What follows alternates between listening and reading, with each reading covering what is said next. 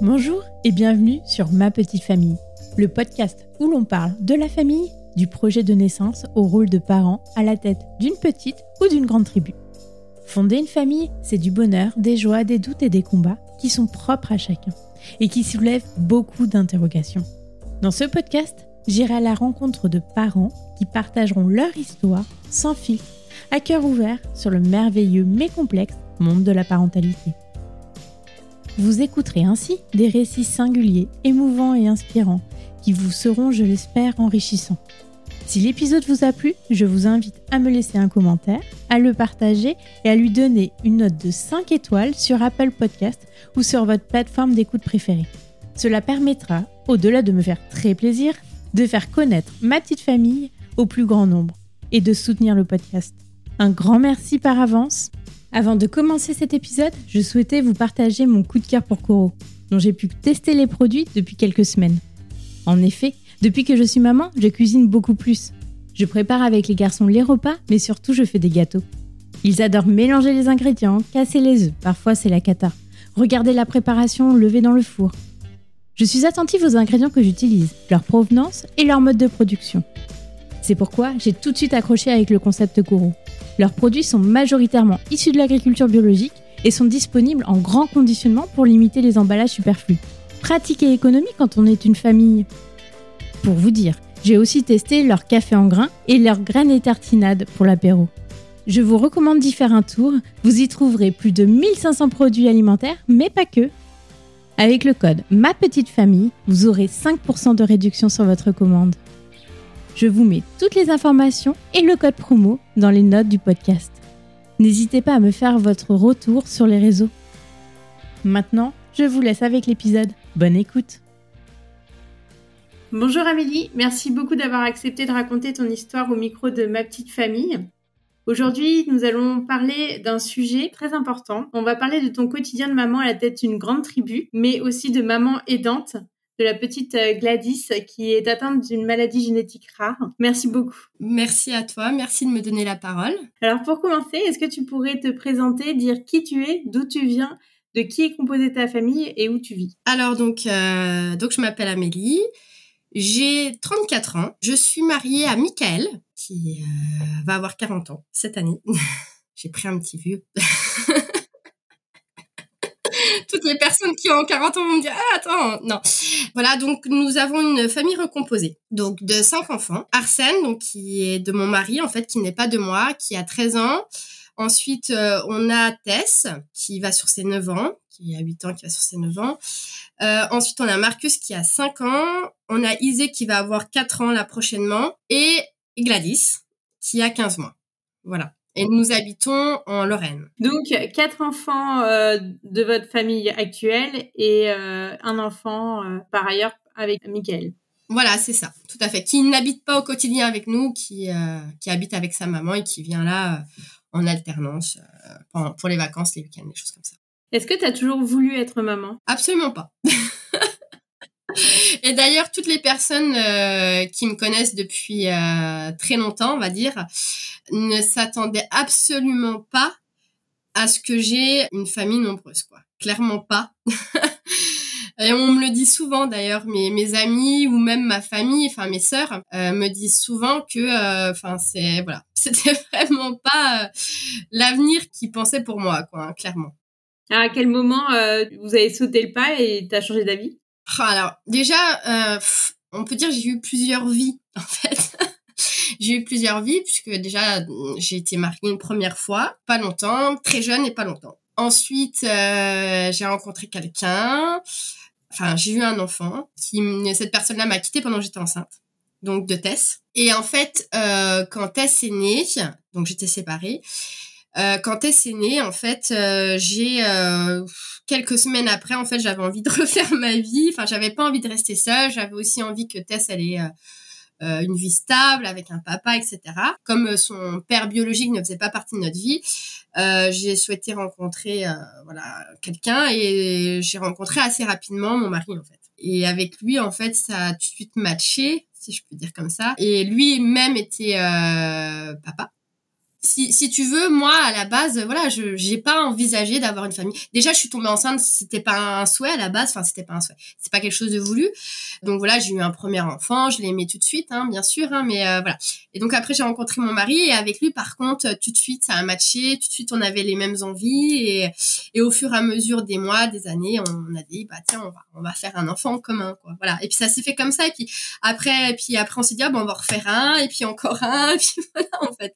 Il y avait pas quelque chose qui était euh, prédéfini où on s'est dit on va avoir deux, trois, quatre, cinq enfants. Non, en fait, ça s'est fait au fur et à mesure euh, comme ça venait. Voilà. Donc, vous avez eu le troisième entre guillemets qui sera la troisième euh, en commun. C'est ça. Enfin, ça sera un garçon qui est Marcus. Donc le premier qu'on a vraiment ensemble, sachant que Tess, mon mari, l'a, adopté en fait très très rapidement, donc qui porte aussi son nom. Enfin, c'est officiellement c'est son père en fait, hein, parce euh, elle avait pas de père, euh, voilà, elle n'était pas reconnue par son père biologique. Donc mon mari l'a adopté très rapidement au final et euh, voilà, ça a été ça a été aussi au final c'était sa première fille puisqu'il avait un fils, sa première fille. Et puis en fait, génétiquement parlant, nous avons eu Marcus en premier ensemble. Quoi. Voilà. Et comment ça se passe cette famille à trois euh, C'est simple euh... euh simple. Les familles recomposées, je pense que c'est jamais simple en fait, hein, clairement. Euh, en tout cas au début, parce qu'en plus on a eu la garde exclusive de d'Arsène, le grand, et euh, je pense que j'étais pas encore moi dans l'optique d'avoir une famille qui commence à être déjà nombreuse avec trois enfants en fait, dont un enfant qui n'est pas biologiquement parlant mon enfant, qui a déjà une maman en toute sincérité, les premiers mois, euh, c'est, ça a été très compliqué. Alors pas entre mon mari et moi, mais la gestion de, de, de ce garçon, euh, la gestion avec les autres enfants, voilà. Ça a été, il a fallu une grosse adaptation. Et puis, euh, mais bon, c'est plus du tout le cas maintenant. Maintenant, ça roule, mais euh, voilà. Au début, ça n'a pas été simple. Voilà. Ils ont combien d'écart là en âge? Ça faisait une fratrie avec... Bah, Arsène, il a 13, Tess, elle a 9, donc 4 ans, quoi, 4-5 ans. Après, Marcus, euh, il a 5, donc il a 3 ans, un peu plus de 3 ans d'écart avec Tess. Et après, par contre, on a enchaîné, quoi. on voulait plus, on voulait plus ces écarts-là, en fait. Bah, parce que mon mari, il voulait pas avoir euh, des enfants super tard. Il a 40 ans, donc euh, le temps, voilà. Donc, on, a enchaîné, quoi, parce qu'on a eu Marcus qui a 5. Isée, un an, un peu plus d'un an après. C'était voulu notre, c'était une volonté de notre part. Après, euh, on a eu un petit garçon qui s'appelle euh, Tom, mais en fait, euh, lors de ma grossesse, on a découvert que euh, il était atteint d'une cardiopathie congénitale incurable en fait, qui était due à une trisomie 21. Et donc voilà, son pronostic vital était très très sombre. Euh, enfin, c'était sûr en fait que je ne poursuivrais pas ma grossesse à terme, ou du moins qu'il décéderait en fait lors de l'accouchement. Donc, euh, bah, l'IMG c'est un peu, euh, ça reste un choix hein, puisqu'on a le choix de pas le faire entre guillemets, de laisser faire la nature.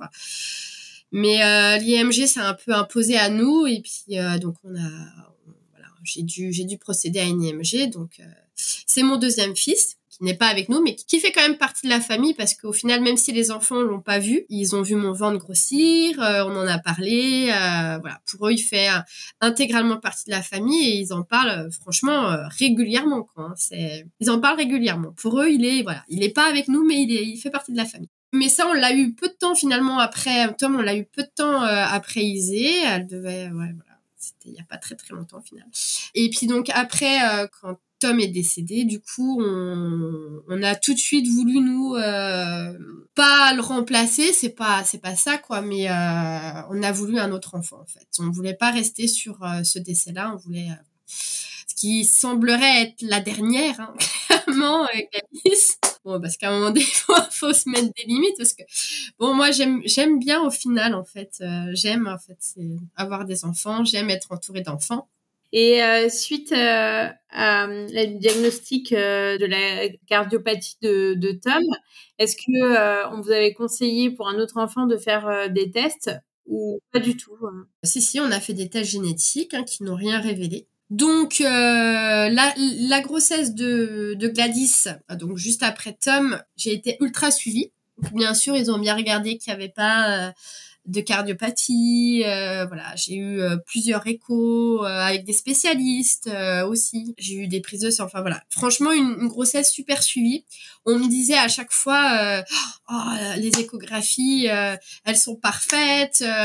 Gladys, elle était dans les courbes pile poil dans la moyenne. voilà, parce que bon, faut dire que après, quand on vit cette expérience avec Tom, enfin quand moi j'ai vécu cette expérience avec Tom, déjà d'une part j'étais toute seule parce qu'en fait euh, je suis tombée enceinte et en fait on le savait pas encore mais mon mari est parti euh, en, euh, en, mission extérieure, il est agent de l'État pendant plusieurs mois en fait. Donc tout ça, toute la période bah, l'IMG, la période de grossesse de Tom, ça mon mari l'a pas vécu hein, parce que c'est tombé enceinte de trois jours avant qu'il parte quoi. Et donc il est parti 5-6 mois. Donc, du coup, toute cette période-là, il l'a, il l'a pas vécu, lui en direct. En tout cas, il l'a vécu à travers nos visios ou euh, par téléphone, mais euh, mais du coup, il l'a pas vécu. Et de toute façon, il n'aurait pas pu le vivre avec moi puisque ça tombait pile poil en, en plein euh, Covid. Ça arrivait pile au moment du Covid. Hein en mars ça commençait et moi tout ça ça a débuté en mars en fait donc euh, donc du coup euh, j'ai été toute seule euh, bah, aux échographies bah à l'échographie donc moi on a découvert ça lors de la deuxième échographie la cardiopathie donc je m'y attendais absolument pas parce que j'ai jamais eu enfin j'avais jamais rencontré de problème lors de mes échographies hein, précédemment toutes mes grossesses lors des grossesses ça s'était bien passé donc j'y suis allée en étant très sereine et tout, toute seule, mais sans souci. Enfin voilà. Donc oui, ça a été un choc.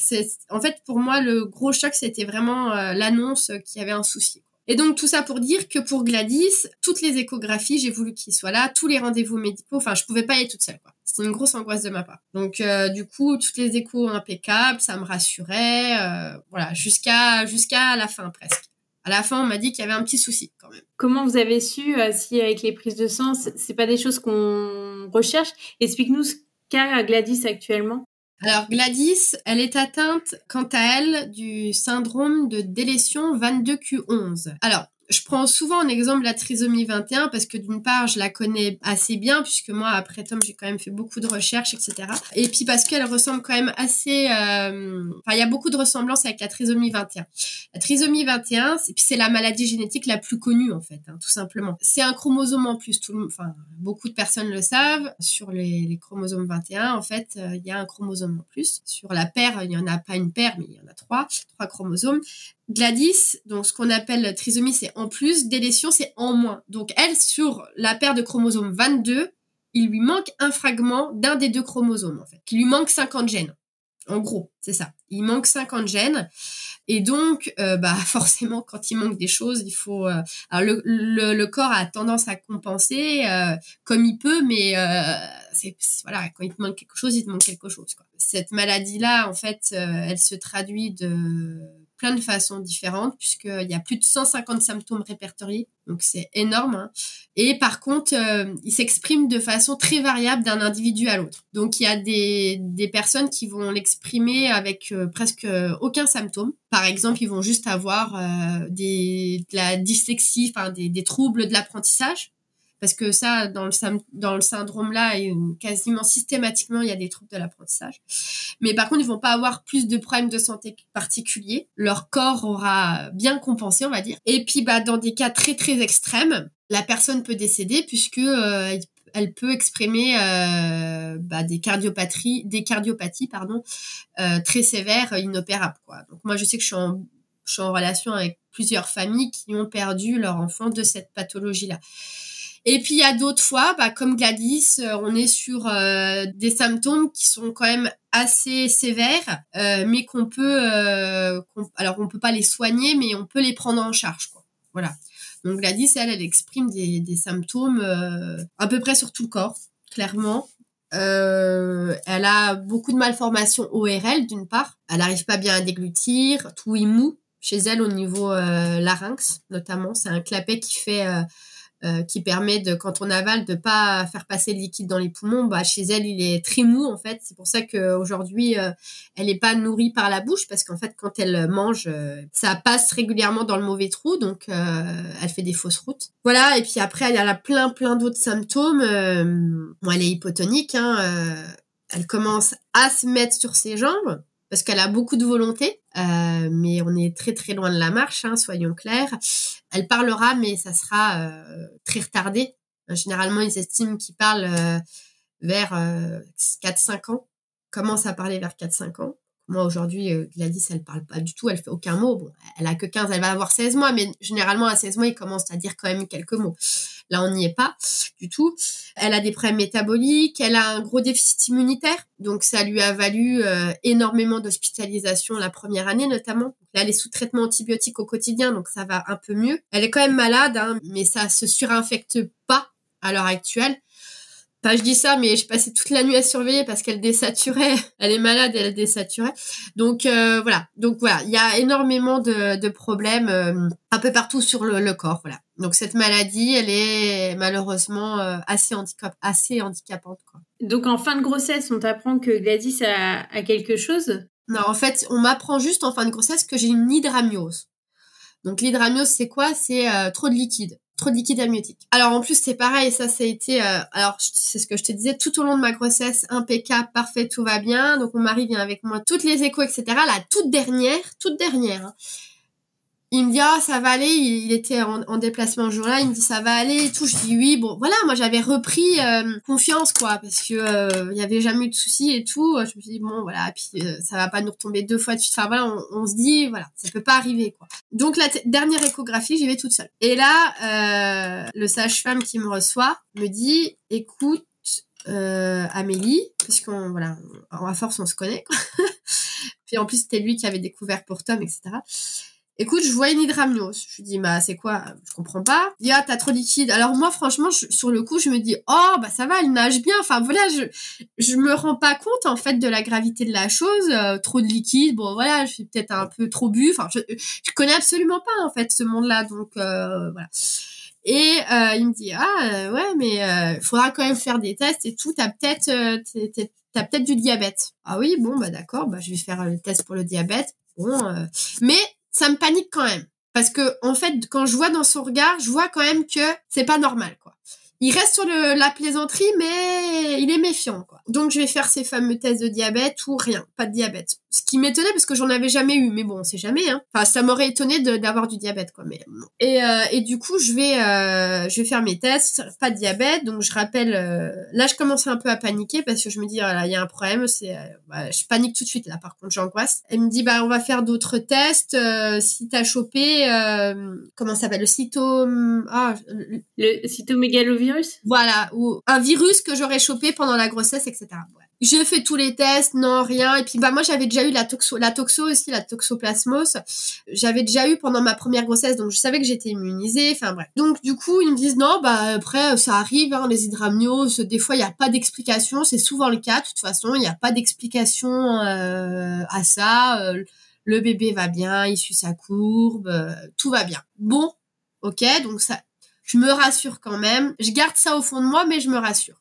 Puis la grossesse, voilà, se, se termine.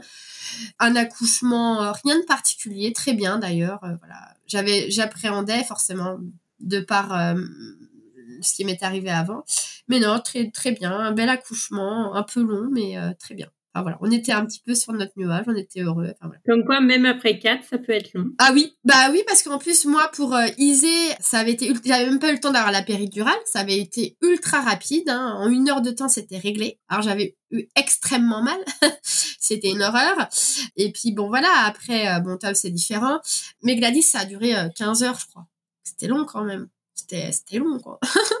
Mais sans douleur parce que pour le coup j'avais la péri et tout donc euh, sans sans douleur euh, très bien quoi. Puis j'ai j'ai poussé euh, deux trois fois et sorti bon, on était heureux quoi. Voilà. Et, et, quand tu dis vous étiez heureux, vous aviez vu qu'il y avait quelque chose de différent par rapport à parce que tu as déjà eu des bébés donc ouais. Si tu veux elle est sortie. Déjà elle a pas fait elle a pas poussé de cri. Ils me la mettent sur le, le corps je la vois pas en fait. Ils me la mettent tout de suite là je la vois pas. Je vois juste qu'elle a énormément de cheveux, mais une touffe énorme, quoi. Alors là, je suis choquée parce que moi, ils ont jamais eu de cheveux, mes enfants. Pas un poil sur le caillou euh, euh, pendant un an. Alors là, je suis choquée, quoi. Énormément de cheveux. Bon, je suis hyper contente parce que je me dis, waouh, trop bien, bébé avec des cheveux, c'est sympa et tout. Euh, c'est beau et, enfin, bref. Donc, je vois juste sa touffe qui est juste là, au niveau de mes seins, quoi. Et puis par contre pas de cri, donc il la stimule un peu, tout. Puis là on entend un truc mais hyper faible quoi, un tout petit cri hyper faible. Donc ils me disent tout de suite, bon alors sans sans inquiétude, hein, mais ils me la prennent. Ils me disent bon on va aller l'aspirer, elle a sûrement avalé du liquide amniotique. Voilà. On n'est pas en stress, mon mari et moi. Alors je l'ai même pas vu en fait. Ils la prennent, euh, ils partent, ça dure au moins 10 minutes. Je dis à mon mari bah qu'est-ce qu'ils font et tout. Euh, et puis il me dit bah je vais aller voir, il va voir. Il revient et puis euh, il me dit oh bah ils arrivent et tout. euh. et là il me montre une photo d'elle en fait. Il me montre la photo avant qu'elle arrive. Et là ça va peut-être choquer des gens, hein, mais je me dis, mais elle est quand même particulière, en fait, sur la photo. Vraiment, je me dis, elle est particulière. Mais ça me traverse l'esprit, hein, mais c'est tout, quoi. Et puis, il me l'emmène tout de suite après. Je la regarde et tout, et puis, je, je le dis à mon mari, je dis, mais euh, c'est bizarre, elle ressemble pas à nos enfants, quand même, enfin, à nos autres, quoi. À notre... On en avait d'autres, quand même, donc on pouvait comparer. Et il me dit, ah oui, moi, ça le choque pas plus que ça, et tout. J'étais sûre et tout, enfin, voilà. Puis c'est tout. Ça, ça dure quelques quelques instants en fait c'est mais je vois qu'elle a les yeux hyper en amande mais hyper en amande quoi donc je sens je le sens au fond de moi qu'il y a un truc mais je sais pas quoi mais il y a un truc quoi puis j'ai toujours cette angoisse là quand même au fond de moi que que cet enfant ait euh, aussi la trisomie en fait je pense même pas à d'autres maladies en fait je pense qu'à la trisomie 21 puisque c'était ce que Tom avait donc ça me traverse l'esprit il faut être honnête ça me traverse l'esprit elle est vraiment particulière. Elle a le menton hyper en arrière, euh, voilà, les yeux hyper écartés. Enfin, je le vois. Je veux dire, on peut pas pas le voir. Je le vois. Puis c'est tout. Puis on la prend. Elle pleure un peu, mais alors pareil, une voix hyper faible, quoi. C'est quelque chose. euh, c'est pas le cri que j'ai entendu avant pour mes autres enfants. C'est faible. Mais on est heureux qu'on est sur notre petit nuage, donc euh, c'est tout, quoi. Les les les soignants ne nous disent rien de particulier. euh, voilà, c'est tout. Puis comme ça avait duré longtemps, on avait eu le temps quand même de sympathiser avec les soignants. On leur avait fait euh, chercher le prénom jusqu'au dernier moment parce que euh, l'avait gardé pour nous ce prénom-là, personne ne savait. On savait que c'était une fille parce que les autres enfants, euh, pour certains, on n'avait même pas, on savait même pas le sexe. Là, on avait voulu connaître le sexe. On savait que c'était une fille, mais on n'avait pas donné le prénom à nos, à notre famille, à nos amis. Donc, on avait joué avec ça avec les, les, les soignants qui étaient là, la sage-femme, etc. Donc voilà, c'est tout quoi. Et puis tout, voilà. Et puis les heures passent, on est content, c'est tout. Et puis mon mari, euh, c'est co- encore le Covid, hein, puisque du coup ça a duré c'est encore le Covid. Et donc mon mari ne peut rester que, euh, il peut être là que les après-midi. Il peut pas venir le matin. Et donc comme moi j'ai accouché le matin, il part, il me dit bah écoute, euh, je pars. De toute façon, je vais aller manger, je vais aller voir les autres enfants qui sont restés euh, chez mes parents. Il me dit je reviendrai euh, tout à l'heure. Et puis bah Gladys, euh, elle est là, hein, mais elle pleure pas beaucoup, quoi. Enfin voilà, c'est tout. Mais euh, je lui mets son petit bonnet, j'essaye de faire des photos euh, comme je peux parce que voilà, hein, je je la trouve pas exceptionnellement belle, mais après les nouveau-nés, voilà, on a un peu ridés, enfin voilà. Donc je lui fais quand même des photos, tout. Par contre, je vois qu'elle a des, beaux yeux bleus et tout. Alors je suis hyper contente parce que tous mes enfants, aucun n'a des yeux bleus. Du coup, je suis contente hein, parce que mon mari a les yeux bruns, ils avaient tous les yeux, même mon mari, enfin voilà. Donc je suis contente. Et puis je fais des petites photos, je les envoie à la famille, puis c'est tout quoi. Et, et par rapport à- même à l'alimentation, des fois, après l'accouchement, on te propose une tétée d'accueil, une chose comme Ouais, ça? je la mets au sein direct. J'avais allaité mes autres enfants, je la mets au sein direct. Elle tète, mais alors c'est hyper faible, je trouve. Mais elle prend mon sein, j'ai l'impression qu'elle tète. Bah, voilà. Mais effectivement, moi, mes autres enfants, ils me pinçaient un peu les seins quand je j'allaitais.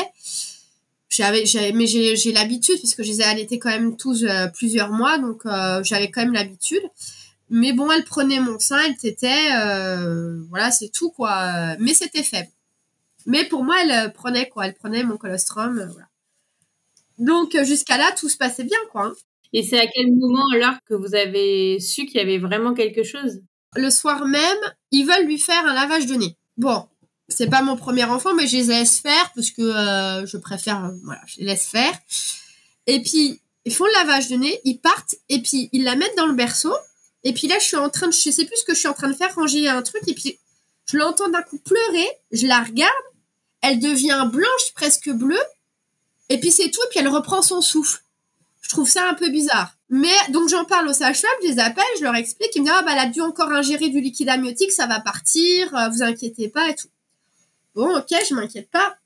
Mais bon, je suis quand même angoissée quoi, faut être honnête, euh, je suis pas sereine quoi, parce que déjà j'ai vu, même si j'y pensais plus vraiment à son visage etc. Mais euh, j'avais vu qu'il y avait un problème, machin. Donc euh, ils me disent ça, bon bah voilà. Et puis j'entends un bruit bizarre en fait.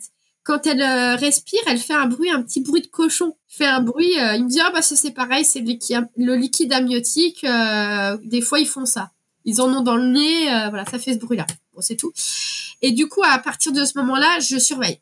Je suis pas sereine. La nuit se passe, je la mets au sein, elle se réveille, elle tête. Je suis content, je crois qu'elle prend. Et puis arrive le matin, donc le lendemain matin, le deuxième jour. Euh, mon mari est pas là puisque mon mari n'est pas là les matins. Et là, il y a euh, à 9h du match, je crois, une équipe médicale qui débarque dans ma chambre. Euh, donc je suis toute seule avec Gladys. Donc je m'attends pas parce qu'il y a l'équipe qui arrive, donc qui est composée euh, dans mes souvenirs, hein, mais euh, d'une pédiatre, sage-femme, échographiste, stagiaire, infirmière.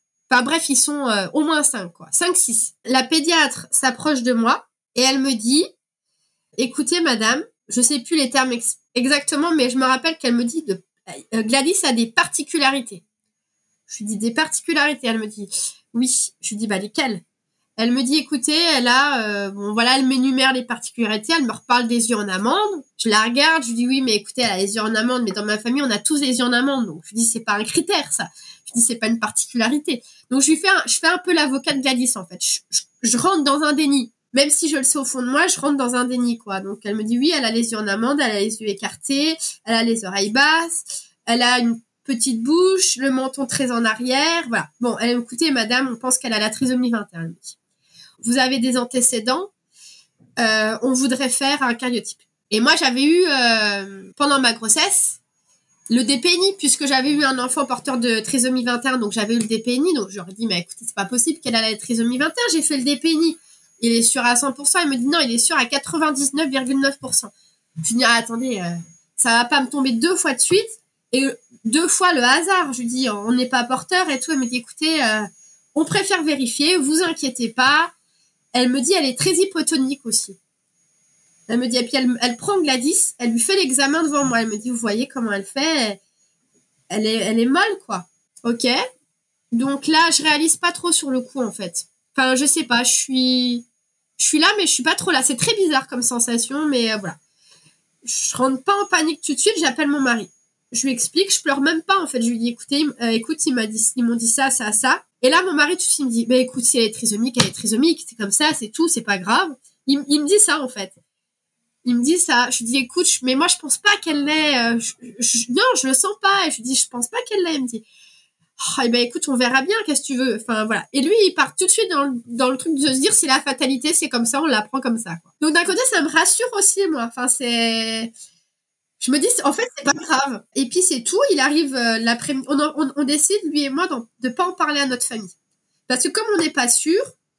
Euh, on préfère être sûr. On, on nous dit qu'on aura les résultats dans quelques jours, donc on se dit bon bah on va attendre quelques, on n'est plus à quelques jours près, on va attendre quoi. Et puis voilà, et puis c'est tout. Donc euh, mon mari revient l'après-midi, il la prend dans les bras et tout, mais euh, on trouve qu'effectivement elle est molle, quoi. Et puis elle se réveille de moins en moins. Ces, ces moments d'éveil sont euh, deviennent plus rares, quoi. Mon mari repart, je passe la nuit avec, et là la nuit elle se réveille plus du tout. Gladys, je suis obligée de la stimuler pour la mettre au sein, elle tête plus.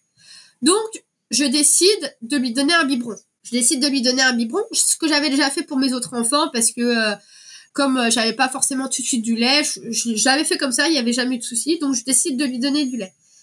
Donc je lui donne le biberon, je lui mets dans la bouche. Au début, elle tête pas, puis là d'un coup, elle tête une grande gorgée. Je le vois, hein, j'entends le comme ça. Et la rebelote, je la vois s'arrêter de respirer, devenir blanche, bleue, trembler un peu, comme si bah elle s'étouffe quoi. Et puis elle reprend ses esprits quoi. Là, j'appelle les sages-femmes, je leur dis, écoutez, je pense qu'il y a un souci. Gladys, quand je lui donne un truc, euh, quand on lui donne du sérum fille, ou quand on lui donne du bois, euh, à boire, elle s'étouffe. Ils me disent, oh, mais ça se trouve, elle a encore du liquide. Je lui dis, non, je suis sûre qu'il y a un problème. Et puis elle me dit, écoutez, on va la mettre sous surveillance pédiatrique. Donc là, il y a la pédiatre qui revient me voir. Elle me dit, bon, surveillance pédiatrique, c'est que euh, on vient vous voir régulièrement et tout. Et là, je vois d'heure en heure, donc ça c'était le matin très très tôt, c'était presque la nuit encore, d'heure en heure où Gladys elle se réveille plus. J'ai beau la stimuler, elle se réveille plus et tout. Je dis écoutez, donc là ils me la prennent, ils, vont, ils me l'emmènent en service pédiatrique, donc c'est un hôpital où il n'y a pas de réa ni rien, donc c'est juste un, le service pédiatrique. Ils la scopent et là ils voient que c'est catastrophique.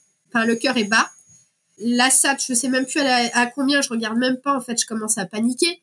Il me dit écoutez, écoutez là, euh, Gladys va pas bien. On appelle tout de suite le SAMU. Donc ils appellent euh, le SAMU, la maternité régionale en fait. Et là en 10 minutes ils sont là. Pourtant on habite à, à 30 minutes, en 10 minutes ils sont là. Et là c'est le pire jour de ma vie, hein, clairement. Euh, c'est le pire jour de. Donc entre temps là, quand ils me disent ça, moi j'appelle euh, mon mari. Je lui dis écoute, il faut absolument que tu viennes tout de suite. Comme c'était encore le matin, euh, je lui dis il y a un gros souci avec Gladys, elle va pas bien. Euh, il faut que tu viennes. Il me dit bah j'arrive tout de suite. Donc il, dépose nos enfants chez mes parents et il vient tout de suite et il arrive en même temps que le SAMU. Donc là le SAMU il débarque euh, avec euh, une énorme couveuse, avec plein de machines. Ils sont euh, ils sont moins 8 je crois. Donc en attendant, enfin le temps qu'ils arrivent, eux, euh, moi j'étais avec Gladys, je pouvais pas, enfin je restais à côté d'elle, mais je savais pas quoi faire en fait. Je je savais pas quoi faire. Je voyais qu'elle se réveillait plus, mais euh, j'essayais de lui tenir la main, de la stimuler, tout, mais elle se réveillait plus. Et donc euh, ils essayent de lui mettre une perfusion. Le SAMU, ils y arrivent pas parce qu'en fait la maladie fait qu'elle n'a pas de veine. Enfin ils sont, on, voit pas ses veines. Ils y arrivent pas. Et donc là ils nous disent, vous pouvez pas monter dans l'ambulance on se rejoint en soins intensifs, vous nous suivez derrière l'ambulance, quoi. Mais on peut pas vous prendre avec nous parce qu'on sait pas ce qui peut arriver et, vous pouvez pas être là. Donc mon mari et moi, donc on les laisse partir. Donc moi, je vois, enfin ça c'est une image qui est gravée euh, en moi, mais euh, je vois la couveuse partir en fait, hein, avec Gladys qui est branchée dans tous les sens pour le coup. Ils l'ont branchée euh, de la tête aux pieds, elle est branchée. Je vois les trucs qui bipent de partout. Enfin bref. Donc euh, moi, mon mari et moi, euh, on décide de partir et à partir de ce moment-là, en fait, j'ai un blackout. Je me souviens plus de rien. Euh, je pense que c'est ce qui ça m'a aidé hein, au final hein, ce blackout. Donc après tout ce que je vais te raconter, en fait, c'est mon mari qui me le raconte parce que moi je me souviens plus. Euh, j'ai deux trois brides, mais alors euh, quasiment rien. C'est l'émotion qui était trop forte ou euh, le... Ouais, je pense. Je pense que mon cerveau a, a fait une coupure parce que euh, c'était pas supportable, je pense. Hein. Parce que ça m'était jamais arrivé, hein, même lors de l'IMG, etc. Ça m'était jamais arrivé hein, d'avoir euh, ce type de, de, de sensation. Donc donc oui, je pense que j'étais pas en capacité, mon cerveau n'était pas en capacité de de se ressentir en fait ce, ces sensations là voilà. donc du coup euh, mon mari conduit donc on part euh, derrière l'ambulance on les suit. On arrive euh, à la mat derrière l'ambulance mais eux ils rentrent et ils sont pas dans le même endroit que nous donc nous on va se garer. Et, euh, et donc du coup là on arrive euh, on nous explique où c'est donc on arrive tac tac. Et là il y a une infirmière ça je m'en souviens plus je me souviens plus avoir mis les sur chaussures je me souviens plus de rien vraiment hein, je me souviens plus de la porte d'entrée pourtant après je l'ai fait quand même plusieurs semaines plusieurs mois, donc euh, je, le connais bien le service. Hein, mais la première fois que je l'ai vu, je crois que c'est dans ma tête, c'est au deux jours après, quoi. C'est voilà. Et, euh, et du coup, euh, une infirmière nous reçoit. Et après, on m'a dit que c'était elle, mais je m'en souviens plus c'était elle. Qui s'appelle Hélène. Et elle nous reçoit. Et donc là, on nous annonce qu'en fait, euh, Gladys a fait plusieurs arrêts respiratoires lors du trajet. Son cœur s'est pas arrêté, mais elle a plus d'oxygène pendant un moment et, euh, et à chaque fois des, très très très grosses désaturations. Donc en dessous de 50 de SAT alors qu'on est censé avoir entre 98 et 100. Hein, donc elle, elle avait quasiment plus d'oxygène. Donc là, elle est euh, branchée de partout. Et donc on nous annonce que elle n'est pas en soins intensifs mais en réanimation et que ils ne savent pas si elle va vivre. Ils ne savent son pronostic vital est engagé et ils savent pas si elle va vivre encore quelques heures, quelques jours, quelques mois. Ils savent pas ils savent pas du tout ce qu'elle a, qui vont faire leur possible, mais euh, que malheureusement il n'y a aucune garantie. Quoi. Donc voilà, donc on arrive en en soit en réanimation comme ça quoi. Et la suite pour vous c'était quoi? Parce que euh, la réanimation c'était l'hôpital devait être plus loin de chez vous en plus? Oh bah, on est à 30 minutes à peu près, on n'est pas hyper loin, hein, mais euh... et ben la suite, euh, donc là on arrive en, on la voit, hein, qui est branchée de partout. Quand on arrive, elle est éveillée. Moi, j'ose pas la toucher, c'est mon mari qui la touche. Et à partir de ce moment-là, ça va être les montagnes russes, en fait. Ça va être les montagnes russes parce qu'en fait, son état va faire que euh, soit se dégrader. Bah, alors, les premiers jours, son, son, état va se dégrader encore plus puisqu'au final, elle a, elle a ingéré du liquide, elle s'est noyée. Donc, elle a une grosse infection, enfin voilà. Et en plus, elle a une dénutrition totale puisqu'en fait, au final, elle ne s'est pas du tout alimentée depuis la naissance. Donc, on est au bout du troisième jour. Donc, elle n'a rien mangé depuis trois jours, quoi pas bu, pas mangé, quoi, presque. Quoi. Très peu, parce qu'au final, elle ne prenait quasiment rien de mon sein, puisqu'elle ne sait pas déglutir. Donc, elle est, euh, elle est à la porte de la mort, quoi, clairement. Donc, euh, eux, ils arrivent à la perfuser par le crâne. Parce qu'en final, euh, Gladys, il y a que par là en fait qu'on arrive à, atteindre ses veines, c'est par le crâne, elle a une énorme veine et puis euh, par là ça va. Bon bref, donc euh, il la il la perfuse, lui font plein de prises de sang, nanana. Et euh, là les jours-là vont être très très critiques. Donc nous on ne bouge pas de l'hôpital hein. tous ces jours-là, on va rester très très longtemps sans revenir nous laver, sans revenir manger, on prendra des sandwichs par-ci par-là, encore très peu hein. je vais pas manger pendant un bon moment, je vais juste boire. Euh, mon mari, c'est pareil. Nos autres enfants, ils sont chez mes parents. Ma mère va se mettre en arrêt en congé et après en arrêt parce que cette histoire ça va durer euh, quand même beaucoup. Enfin ça va durer très longtemps donc euh... et Michael et moi comme on ne sait pas si elle va mourir ou pas, il est impensable pour nous de la laisser. En fait, on veut être là 24 sur 24 parce que si elle part, on veut être là. Donc euh, on va euh, clairement à peine aller aux toilettes et à, tour de rôle pour qu'il y ait toujours au minimum une personne qui un de deux qui soit là. Donc, euh, donc voilà, donc là, ça va être les pires, pires moments de ma vie. Hein. Ça, c'est, ça, c'est clair. Vous n'aviez toujours pas de diagnostic en plus là. on n'a rien, on sait pas, on sait pas en fait, on sait pas ce qu'elle a. C'est, ça qui est le pire, c'est que même les médecins en fait, leur le tableau et ça, ça va durer des semaines et des semaines parce que le tableau clinique de Gladys euh, pour eux ne correspond à aucune maladie. Alors on va nous orienter vers deux trois maladies D'ailleurs, ils vont privilégier ces deux, qui n'est pas du tout la délétion 22 q euh, on va, ils vont privilégier deux trois maladies en fait. Euh, ils vont faire déjà des recherches sur ces deux trois maladies là en priorité. C'est pareil, les recherches génétiques c'est long quoi. Donc euh, même dans des cas urgents comme ça, ça prend quand même plusieurs semaines. Donc euh, ils vont s'orienter donc vers des maladies métaboliques type leucodystrophie, des choses comme ça. Ils vont s'orienter vers des maladies euh, génétiques comme euh, l'amyotrophie spinale, euh, des maladies incurables et euh, deux autres maladies, enfin bref, des maladies vraiment pas sympas. Pour eux, ils écartent la trisomie 21, mais ils font quand même les recherches. Mais pour eux, c'est pas la trisomie 21. Et puis euh, voilà, donc là, on va rester en suspens, en suspense pendant plusieurs semaines, quoi. Donc son état les premiers jours va se dégrader de plus en plus, elle va avoir euh, besoin d'un apport en oxygène très important. Ils vont la nourrir par sonde, sauf qu'en fait, ça, le problème c'est qu'elle a des énormes reflux, donc à chaque fois qu'ils la nourrissent, ça, déjà elle, elle le vomit, et en plus ça retombe à chaque fois dans les poumons. Donc c'est un cercle vicieux quoi. Donc ils décident de plus du tout la nourrir et de poser une voie centrale. C'est en fait euh, ils vont euh, passer en fait euh, par le bras jusqu'au cœur en fait mais pour nourrir mais en je suis pas infirmière hein, mais ils vont ils vont la nourrir comme ça ça passera pas par l'estomac quoi.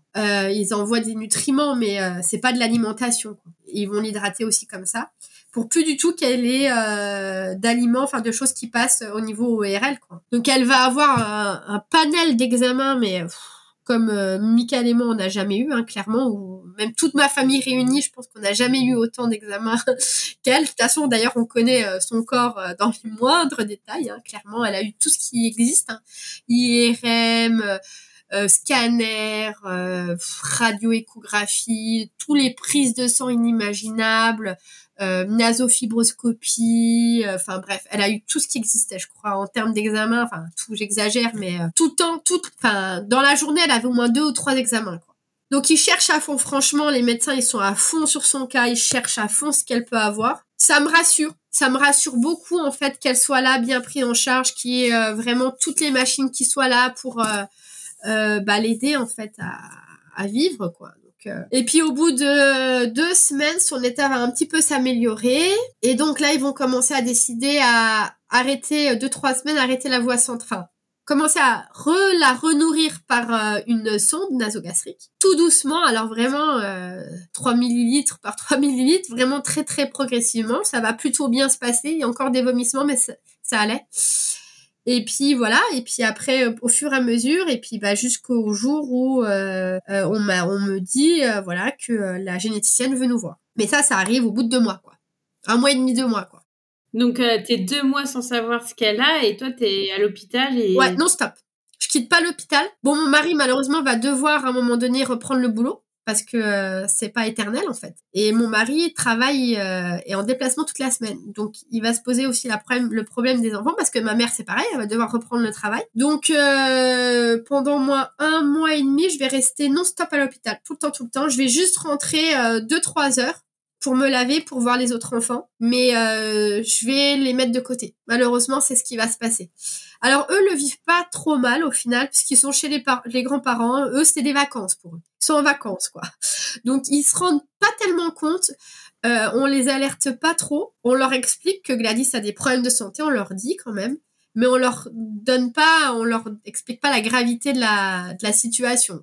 Ils ont pas voulu la voir? Si, si. Ils ont voulu la voir, sauf que en fait, euh, c'était impossible parce que d'une part, en réanimation, il n'y a pas d'enfants, et euh, d'autre part, c'était le Covid. Donc, euh, il y a la totale, quoi. Donc, même mes, mes parents, personne, mis à part Michael et moi, pouvions la voir. On était les seuls à, à pouvoir la, la. Donc après, au bout d'un mois et demi, je vais devoir euh, rentrer la nuit. Je vais devoir la laisser en réanimation parce que en fait, euh, bah, plus personne peut me garder les enfants en fait. Hein. Donc euh, du coup, je vais rentrer. Je les déposerai le matin à l'école à la première heure et j'irai les rechercher à la dernière heure. Et je resterai toute la journée avec la 10 pendant plusieurs semaines comme ça. Ouais. Et le rendez-vous avec la généticienne, ça a donné quoi? Là, tu as eu un diagnostic au bout de deux mois?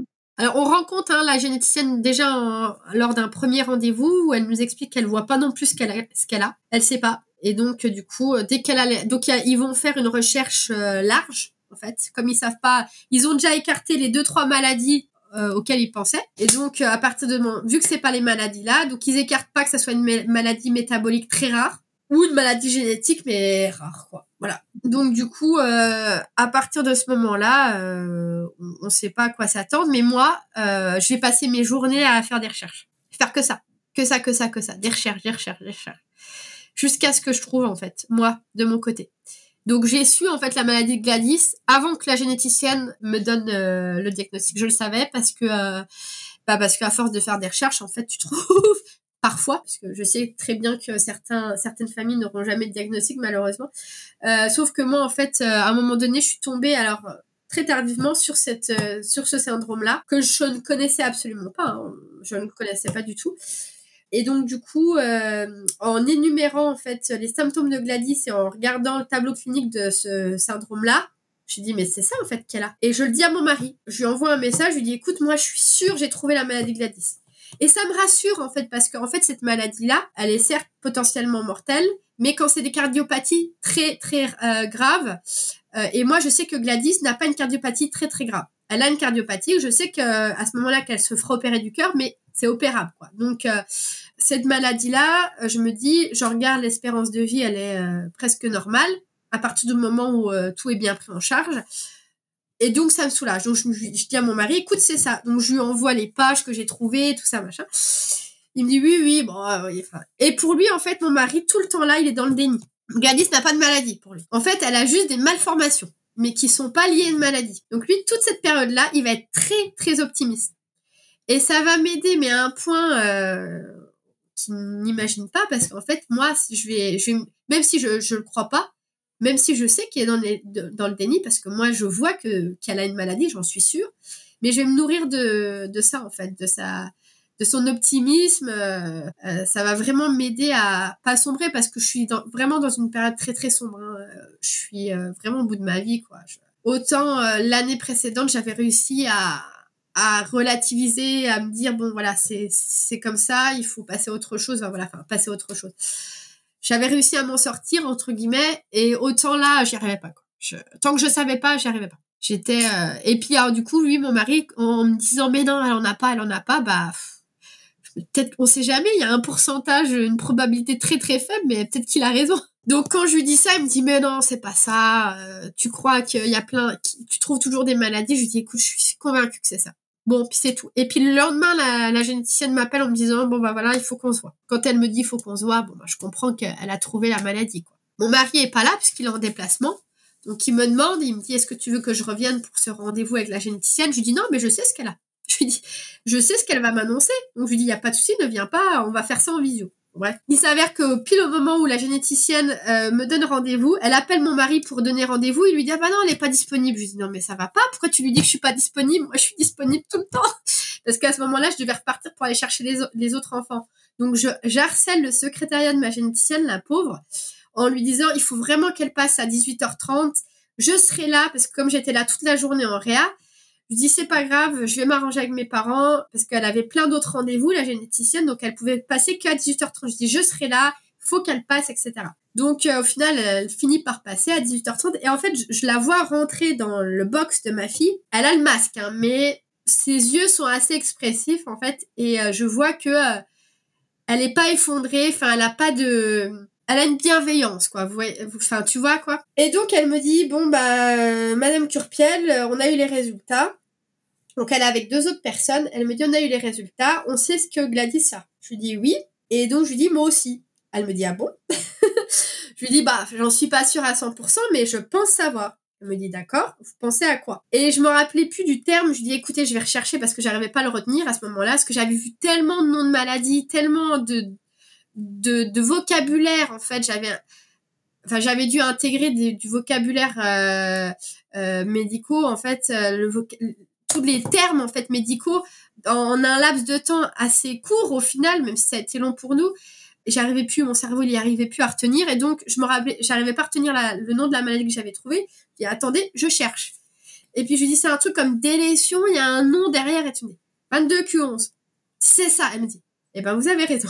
Je dis bah je savais. Comment vous avez fait? Je dis bah parce qu'elle a les symptômes qui correspondent. Je lui dis pourquoi vous avez pas pensé à cette maladie là donc là, elle m'explique que généralement, les personnes qui sont atteintes aussi sévèrement que Gladys, ils ont une cardiopathie très sévère. Ce qui n'est pas le cas de Gladys. Euh, donc ils avaient écarté en fait ce syndrome-là à cause de ça. Donc voilà, donc ça s'est passé comme ça et au final ce rendez-vous-là qui aurait pu être un rendez-vous et je sais pour d'autres familles c'est un rendez-vous euh, affreux, euh, voilà où il y a beaucoup de larmes. Nous ça se passe avec le sourire au final ce rendez-vous-là. Elle te dit comment ça va évoluer, comment. Elle m'explique un, un, petit peu bah, de quoi il s'agit, mais elle m'explique surtout que c'est très variable et que en fait aujourd'hui elle a aucune certitude sur sur l'évolution de Gladys en fait. Elle m'explique que euh, euh, c'est un, une des maladies malheureusement qui est très très très compliquée à, à évaluer en fait dans le temps. Bon, elle m'explique clairement qu'il n'y a pas de, on ne pourra jamais la soigner. Hein, c'est comme la trisomie 21, ça n'existe pas. En tout cas, à l'heure actuelle, il n'est pas possible de, de réintroduire des gènes qui manquent. Comme c'est pas possible d'en enlever, c'est pas possible d'en remettre. Aujourd'hui, il y a des thérapies géniques qui permettent de modifier un gène qui existe dans le corps euh, mais euh, c'est pas possible d'en intégrer 50 quoi. Donc là elle, est claire là-dessus, elle me dit que Gladys ne sera jamais guérie, mais que euh, aujourd'hui on a fait beaucoup de progrès sur la prise en charge. Que par contre tout au long de sa vie elle devrait avoir un suivi, un gros suivi parce que malheureusement c'est une maladie, c'est une des maladies où il y a le plus de symptômes possibles. Il est possible qu'elle exprime tout au long de sa vie de nouveaux symptômes. Voilà, en gros, voilà ce qu'elle me dit, quoi. Et qu'elle sera toujours dépendante de quelqu'un ou elle peut, parce que on sait que par exemple la trisomie 21, parfois, selon le, le cas bien sûr, la personne peut se débrouiller toute seule. Là, c'est, pas le, ça sera pas le cas. Elle me dit que en fait, ça, ça, dépend. Ça dépend des, ça dépend. Elle sait pas. En fait, elle sait vraiment pas. Voilà, en fait, il, leur sort juste de, de ce rendez-vous-là. Euh, pas énormément d'informations au final. Hein. C'est juste le nom de la maladie, mais moi, ça me suffit. À ce moment-là, ça me suffit parce que j'avais vraiment besoin de savoir en fait. Et c'est pour ça qu'aujourd'hui, l'errance médicale, c'est un, c'est un de mes combats parce que pour l'avoir été dans un laps de temps au final assez court, puisque euh, ça a duré que quelques semaines, moi ça a été hyper long pour moi parce qu'il y avait aussi ce, cet aspect de d'espérance de vie. Hein, pour moi, je savais pas en fait si elle allait mourir ou pas, et c'était voilà, c'était quelque chose qui était très très très grave pour moi. Donc euh, et donc là, j'ai euh, j'ai une certitude, c'est que normalement son espérance de vie sera normale. Et moi, ça me suffit en fait. Ça me suffit à me rassurer. Je sais que j'ai les que je vais l'accompagner, que notre couple est assez fort pour euh, pour vivre ça, pour euh, surmonter les épreuves, euh, voilà. Bon, je sais pas ce qui m'attend, mais je, je, sors de ce rendez-vous avec une certaine sérénité. Enfin, je sais pas comment expliquer ça et ça va peut-être choquer certaines personnes, hein, mais moi, je suis un peu soulagée, en fait, de, de ce rendez-vous-là. Et, et c'est pour te dire que moi, en fait, j'espérais juste une chose à ce moment-là, avant qu'on m'annonce le, le, diagnostic, c'était quelle est la trisomie 21, parce que je savais que la trisomie 21, aujourd'hui, elle était bien prise en charge, etc. Mais je savais que ça serait pas ça, mais moi, j'espérais ça, en fait.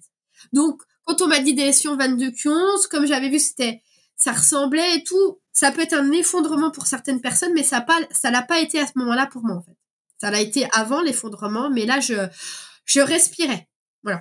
Tu avais un nom sur la maladie et maintenant tu savais que euh, fallait t'en occuper comme ci comme ça. Combien de temps vous êtes resté là dans le service euh? Bah après ça, en fait, après là ce diagnostic, euh, on est encore resté un petit peu de temps. Après, on a été bifurqué vers l'hôpital d'enfants parce que Gladys, normalement, les enfants sont pas sont censés rester. C'était la plus grande hein, de réanimation parce que ils sont pas censés euh, rester euh, après. Euh, c'est surtout des prématurés en fait en réanimation. À trois mois, ils sont pas censés être encore à la maternité.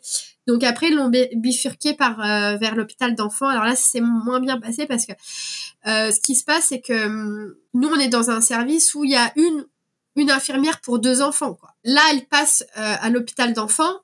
Il y a une infirmière pour 16 enfants ah bah c'est plus le même euh, du tout du tout la même prise en charge quoi sauf que Gladys elle elle a besoin d'être nourrie euh, toutes les deux heures à ce moment-là parce que comme elle a un problème métabolique et puis qu'elle ne peut pas prendre de grandes quantités donc euh, il faut les nourrir par sonde alors on commence à lui donner le biberon à ce moment-là elle, elle, commence à réussir à déglutir. Alors, elle fait des fausses routes, elle, elle vomit tout ça, mais la réa nous permet, après de multiples positions possibles, on arrive à trouver un angle où elle arrive quand même à déglutir. Donc, elle sort de Réa en prenant le biberon. C'est victoire. Elle arrive euh, en à l'hôpital d'enfants et là du coup effectivement c'est plus du tout la même prise en charge et euh, là ça va mal se passer. Ça va mal se passer parce que moi à ce moment-là je repars les nuits sauf que dès la première nuit ils oublient de la nourrir. Donc et puis moi j'appelle plusieurs fois la nuit en fait. Donc euh, et là au bout de la deuxième fois on me dit ah, bah attendez je vais voir. Et puis là, en fait, euh, ils la nourrissent quasiment plus, alors qu'on avait réussi à lui prendre. Alors, elle prenait pas énormément hein, par le biberon, mais elle prenait quand même certaines quantités.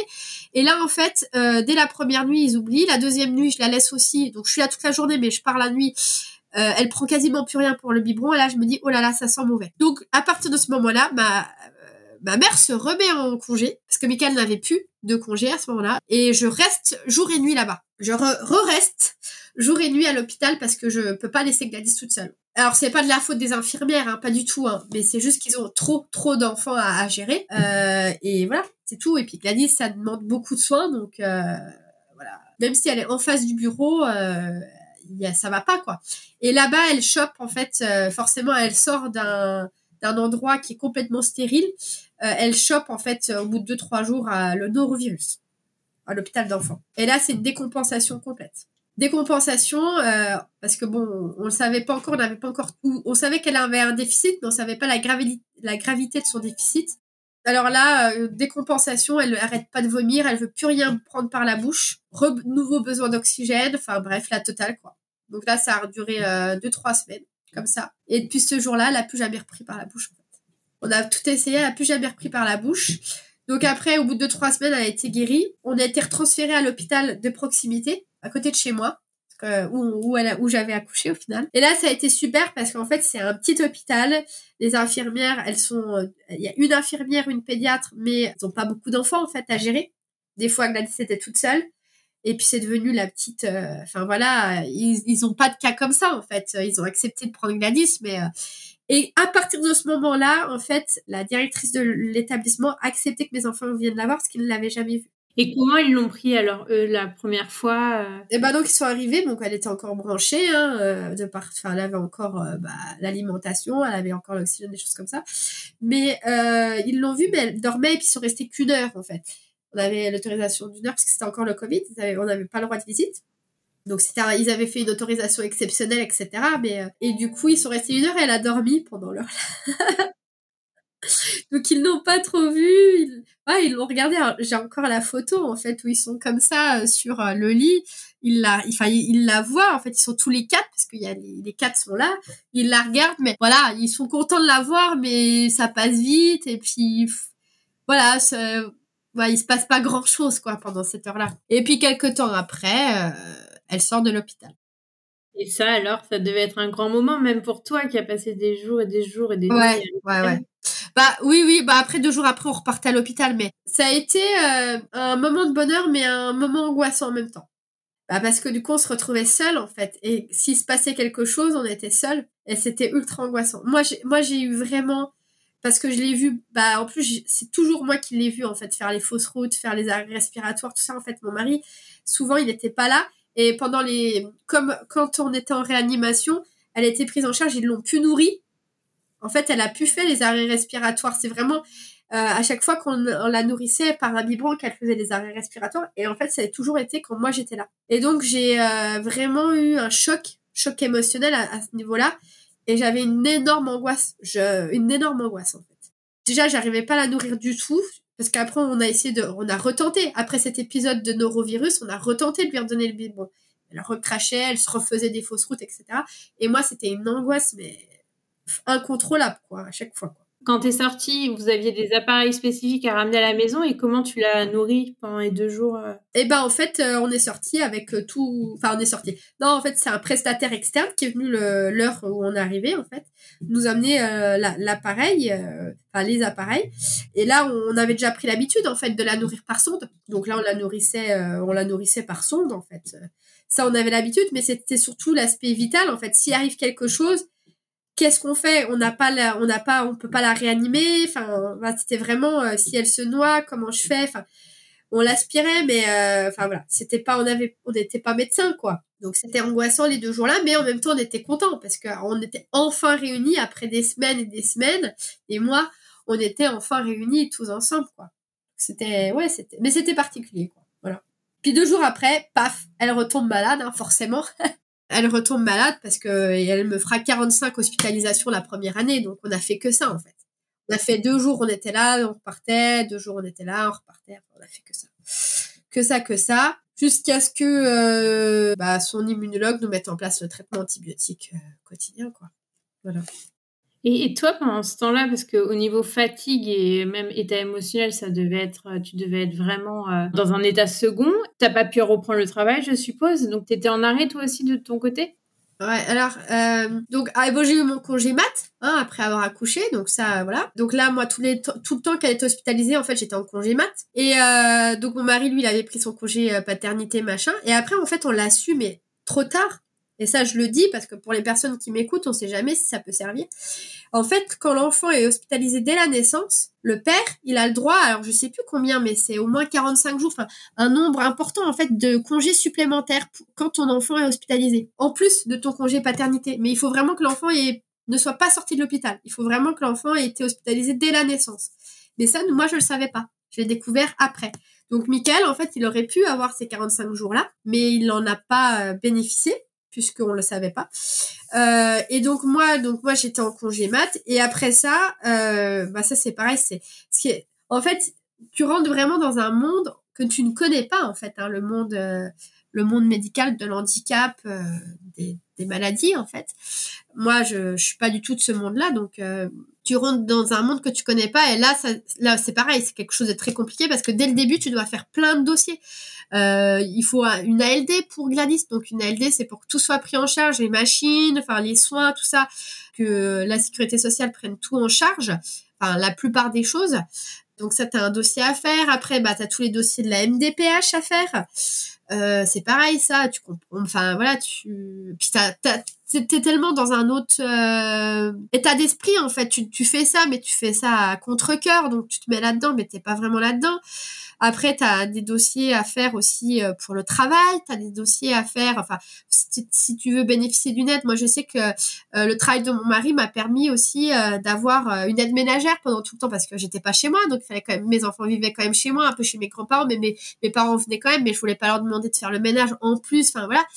Donc j'ai bénéficié d'une aide ménagère pendant, bah, je bénéficie encore en fait d'une aide ménagère à l'heure actuelle un petit peu, pas grand chose, mais un petit peu. Donc il y a des dossiers à faire. Enfin voilà, c'est plein plein de dossiers. Et moi je me suis mise en AJPP. Donc alors euh, les termes, ça c'est euh, l'aide que je reçois à l'heure actuelle. C'est une aide pour euh, présence parentale obligatoire pour enfants malades, quoi, enfants malades, quoi. En gros, c'est ça. Et c'est tu te mets en pause en fait. Je suis toujours salariée de ma société à l'heure actuelle mais je suis en pause, comme si j'étais en congé mat, sauf que je suis pas en, en, congé parental, sauf que je suis en AJPP. Mais là, tu as jusqu'aux 3 ans de l'enfant. Là, tu peux l'avoir euh, non. longtemps. Non, c'est le problème. C'est le problème, c'est que ça dure 310 jours. 310 jours, donc c'est même pas une année. Et puis au bout d'un an que tu as demandé, euh, enfin, ça dure une année parce qu'en fait, c'est 310 jours, euh, jours ouvrés. Ouvrable, enfin le jour travaillé quoi. Donc du coup, euh, ça te fait un an et au bout d'un an en fait, euh, tu dois refaire un dossier.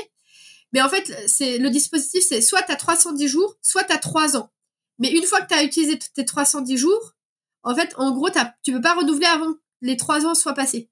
Donc pour une personne comme moi qui prend ces jours-là euh, tout le temps, eh ben tu les as vite épuisés quoi. Donc là, la réglementation est en train de changer.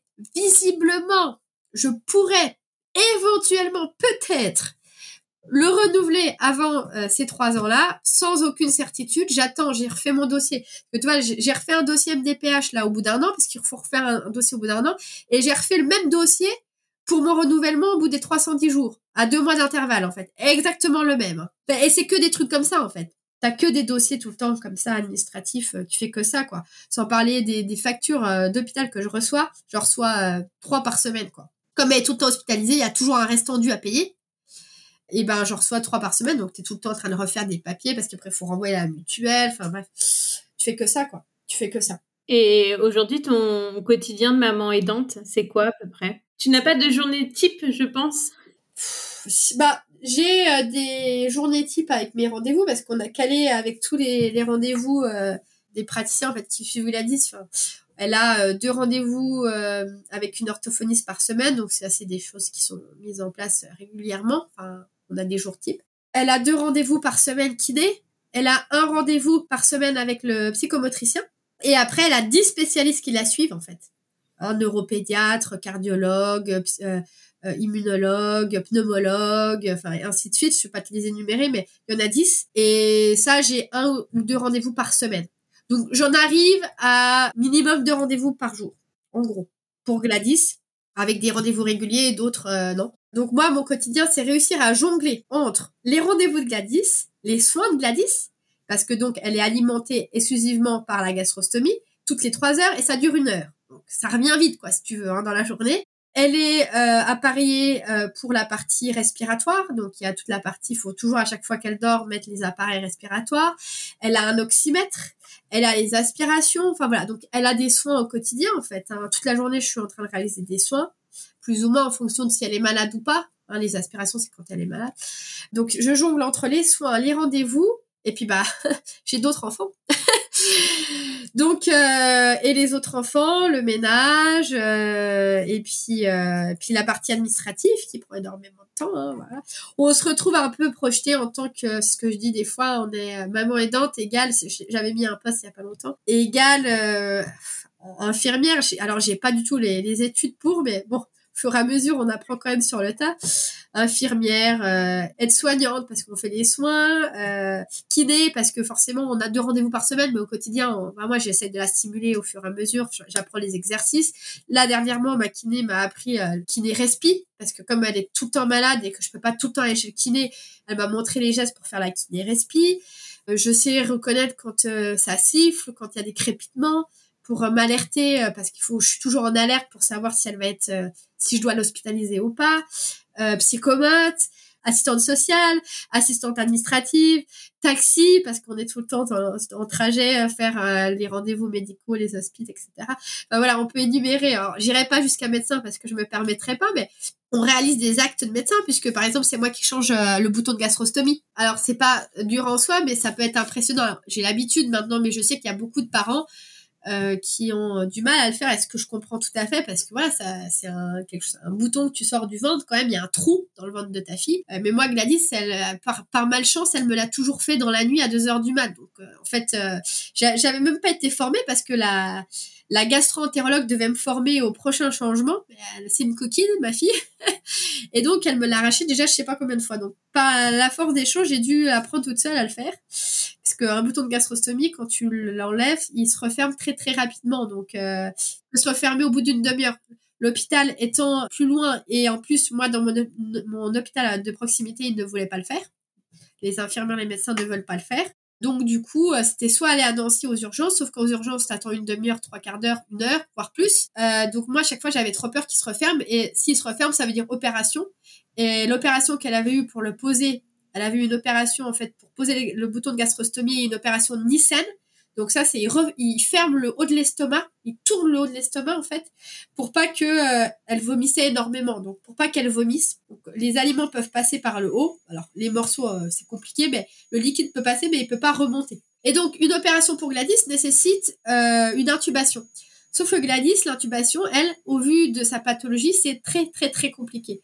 Par exemple, quand elle s'est fait opérer, ils l'ont pas extubée tout de suite. Ça a duré plusieurs jours pour l'extuber. Ça aussi, c'était un moment très compliqué parce que de voir son enfant intubé, c'est très compliqué.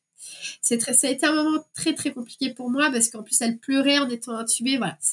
Donc moi je voulais absolument pas qu'elle se fasse opérer pour ça. Donc je l'ai fait. Bon au final une fois que c'est fait, euh, on y arrive. La première fois tu stresses un peu, tu trembles un peu, puis après bon ça ça fonctionne quoi. C'est voilà c'est la vie de maman aidante. Et avec ses frères et sœurs comment ça se passe? Elle a du lien, enfin, elle arrive à percevoir les autres et. Ouais, euh, ouais, il y a une communication, alors qui est non verbale, mais il y a une communication. Euh, alors, on ne sait pas si elle aura un, si elle sera, elle aura un retard mental. C'est possible dans la maladie, hein, il y a du retard mental. Euh, c'est pas obligatoire. On sait qu'elle aura des troubles de l'apprentissage. On sait que dans la maladie, ça c'est une, chose qui est très tabou, mais moi j'en parle ouvertement parce que je pense que plus on en parlera, plus euh, bah justement ça, moi ça sera tabou hein, par la force des choses dans la maladie de Gladys il y a beaucoup de troubles euh, psychiatriques donc type schizophrénie bipolarité des choses comme ça qui se développent mais bien plus tard à l'adolescence après quand il y a une prise en charge qui est faite comme Gladys ça, va rouler puisque va y avoir si elle développe ce type de trouble il y aura un traitement qui sera mis en place il suffit d'avoir un bon suivi hein, psychiatrique voilà euh, mais c'est vrai que c'est tabou Enfin, c'est, je rencontre beaucoup de familles, ils osent pas dire que, euh, ils osent pas dire que leur enfant est atteint de cette maladie-là.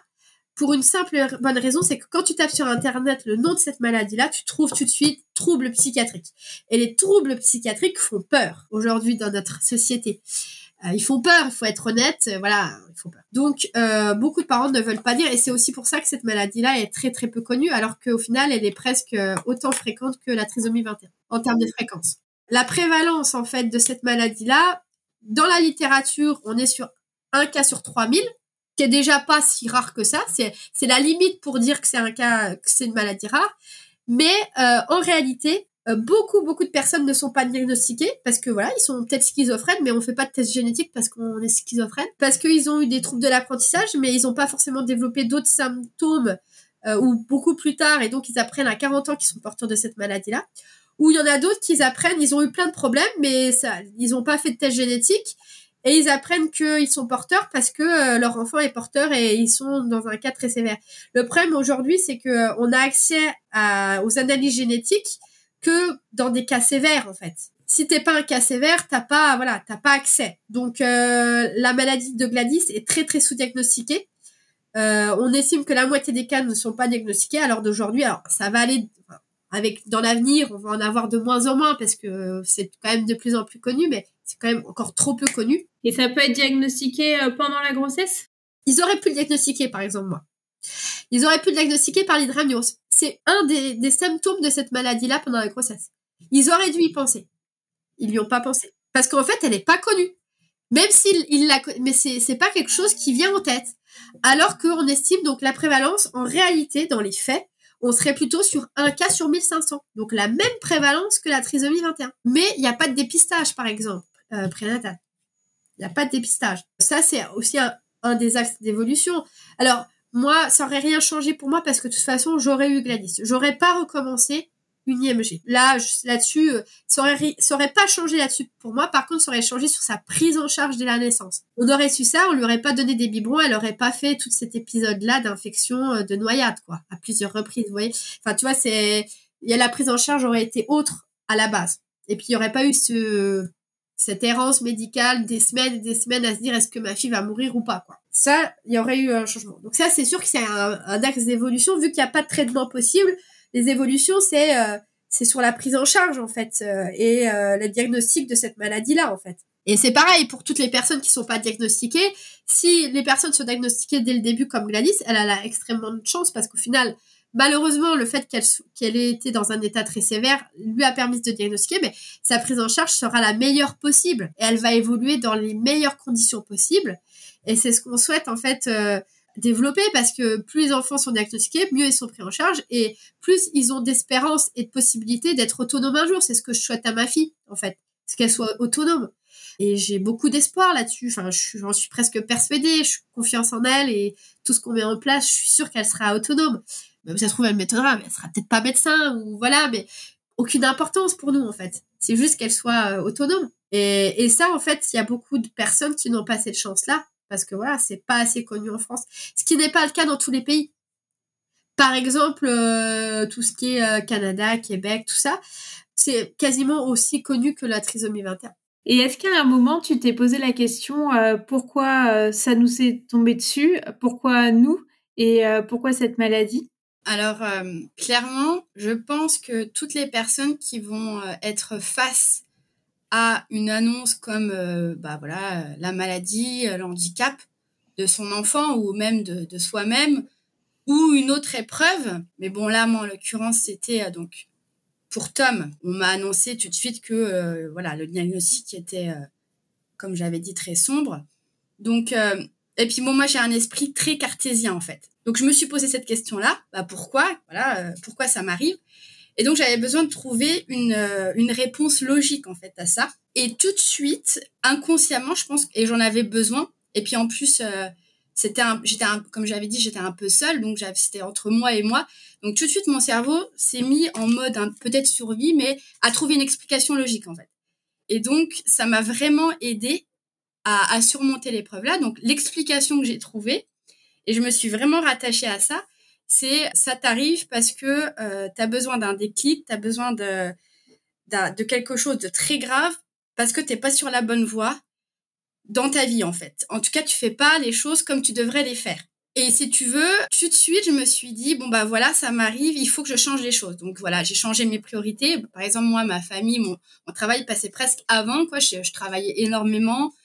Donc là, je me suis dit à ce moment-là, bah voilà, c'est ça. Euh, en fait, il, te fallait vraiment quelque chose de grave. Alors ça va peut-être paraître un peu absurde pour des personnes parce que voilà, c'est une situation qui, est quand même grave, mais ça a donné beaucoup de sens en fait à, à ce drame entre guillemets. Hein, c'est un drame. Et donc du coup, euh, ça m'a aidé à, à surmonter l'épreuve, à remonter en fait la pente assez rapidement au final. Et Tom, pour moi, c'était quelque chose de voilà, c'était quelqu'un de très précieux parce que c'était la seule personne au final qui m'avait, parce que mes enfants avant, ils, sont, très précieux également, mais c'est la seule personne qui m'a permis de me poser les bonnes questions sur ce que j'avais vraiment envie de faire et d'être en fait à ce moment-là. Donc voilà. Donc et c'est aussi pour ça que euh, après quand mon mari est, est, rentré de ce déplacement, on a souhaité refaire un enfant parce que j'étais dans une disposition où je me disais voilà, il m'est arrivé ça, j'ai fait ça, ça avait du sens, donc maintenant je peux avancer. Après, quand ça t'arrive une deuxième fois, euh, lors deuxième diagnostic, là pour Gladys, je me suis dit bah là ça tient plus quoi. Euh, ça tient plus mon explication de me dire euh, voilà c'est parce que j'avais besoin de changer, j'avais besoin de d'être une nouvelle personne entre guillemets. Et donc du coup bah là tout de suite ça s'effondre quoi parce que du coup euh, t'as plus de sens quand ça t'arrive. La, la question de se dire euh, pourquoi ça nous arrive, je me l'ai suis posé mille fois quoi. Pourquoi ça m'arrive, pourquoi ça nous arrive, pourquoi deux fois? Euh, la première fois d'accord, la deuxième fois d'accord entre guillemets déjà, et puis la deuxième fois non quoi. Là je suis plus d'accord quoi. Et donc du coup euh, c'est clair que ça travaille, ça tourne en rond euh, tout le temps quoi. Tu te la poses tout le temps tout le temps.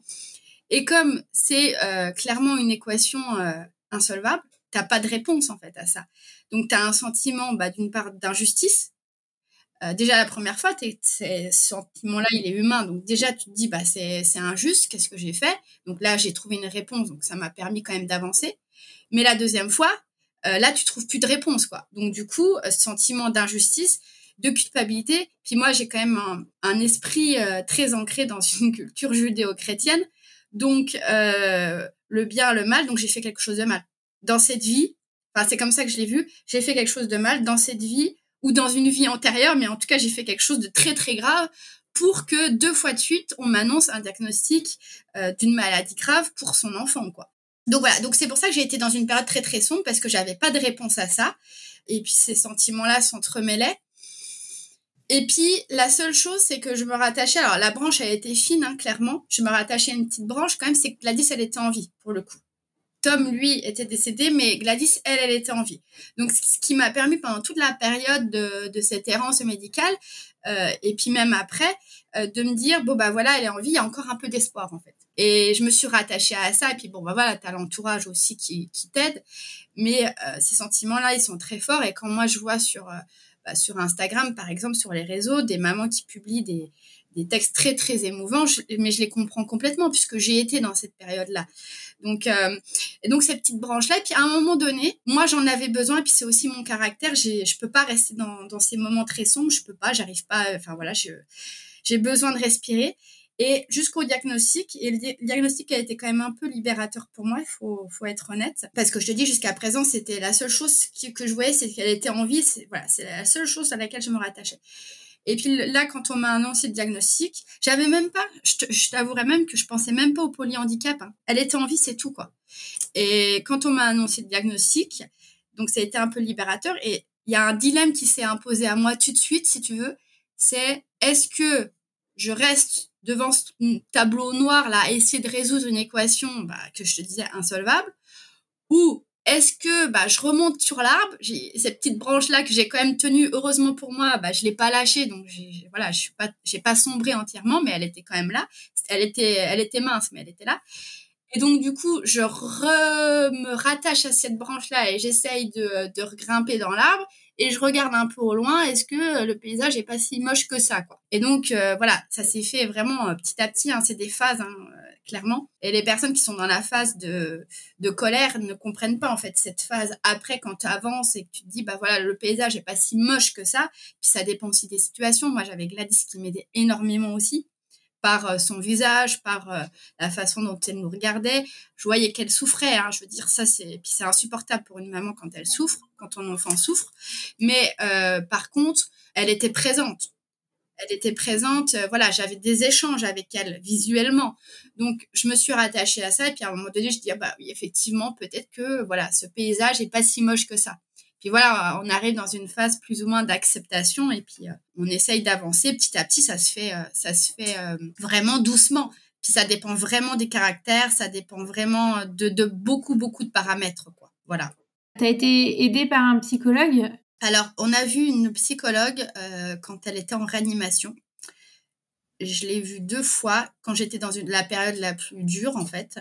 Mon mari n'a pas souhaité n'a pas souhaité voir puisque lui, il était plus dans une phase de déni, en fait. Et donc, du coup, euh, moi, j'ai ressenti le besoin de, de la voir, au moins pour exprimer ce que je ressentais, cette colère, justement, cette injustice, euh, ces sentiments-là de culpabilité, de voilà, pourquoi moi, pourquoi deux fois, je comprends pas. Enfin, voilà, c'était vraiment ces questions-là, mais qui étaient euh, insupportables, hein, qui revenaient tout le temps, tout le temps, tout le temps. Et puis, bon, on est très centré sur nous-mêmes à ce moment-là, faut, à ce sentiment, voilà, qui est horrible à gérer.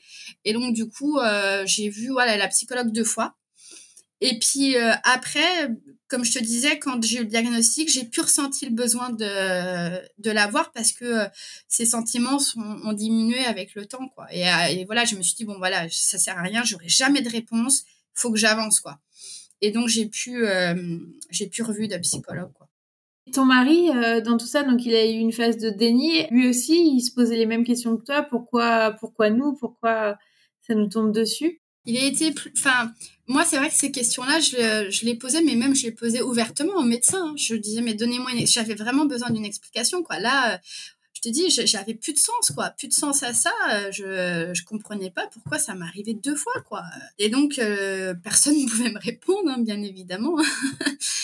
C'est très facile. Donc du coup, euh, lui, euh, il restait plutôt... Euh, non, il n'a pas trop posé ces questions-là. C'est vrai qu'à ce moment-là, il.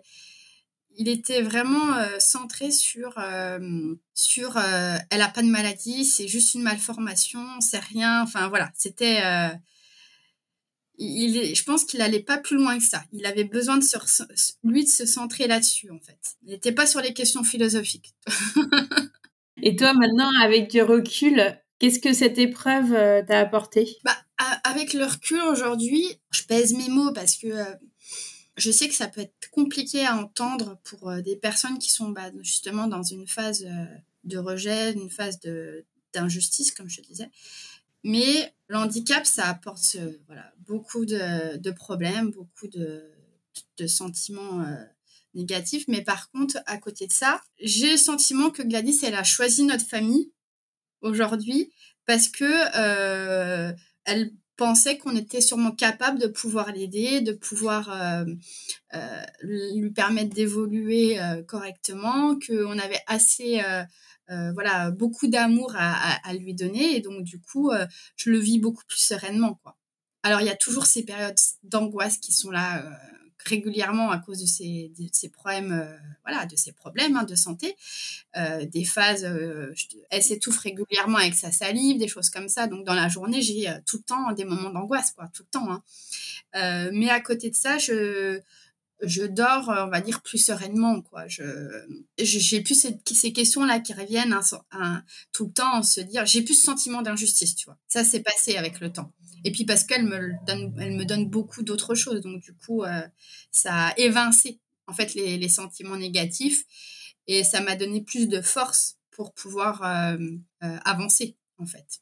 Par rapport aux rencontres que tu as fait pendant bah, les hospitalisations, mais même après, qu'est-ce que tu peux dire? Bah, En fait, si tu veux, quand tu rentres dans ce monde médical, en fait, dans ce monde de l'handicap, ce monde médical, il y a un truc qui est exceptionnel, c'est les rencontres, effectivement. Tu rencontres de tellement belles personnes, le personnel soignant. Moi, je sais que par exemple, euh, en réanimation, je suis devenue amie avec une des infirmières. On se voit encore. elle vient régulièrement voir Gladys. C'est une personne que je trouve adorable, quoi. Et j'ai d'autres d'autres infirmières aussi que que je vois régulièrement, euh, qui ont fait partie de notre vie pendant un laps de temps, qui ont vu Gladys avant même ma famille au final, qui sont occupées de Gladys euh, donc c'est des personnes qui sont importantes au final, qui sont devenues importantes pour moi. Donc il y a toute la partie personnel soignant et puis et puis aussi euh, surtout les, les, familles en fait. Tu rentres dans un monde, bon tu connais ces personnes, tu connais rien et en fait tu rentres dans une euh, dans une grande famille en fait, de familles aidantes, de personnes atteintes de maladies et euh, tu fais des, des rencontres merveilleuses. Euh, je disais encore dernièrement, j'ai fait la rencontre d'une maman qui euh, a perdu sa petite fille de la maladie de crabe. Et euh, dès que je l'ai rencontrée, je sais pas si elle m'écoutera, mais dès que je l'ai rencontrée, et je lui ai dit encore hier soir, donc je l'ai rencontrée hier, hein, tu ressens une bienveillance. pourtant, elle a quand même perdu sa, sa petite fille.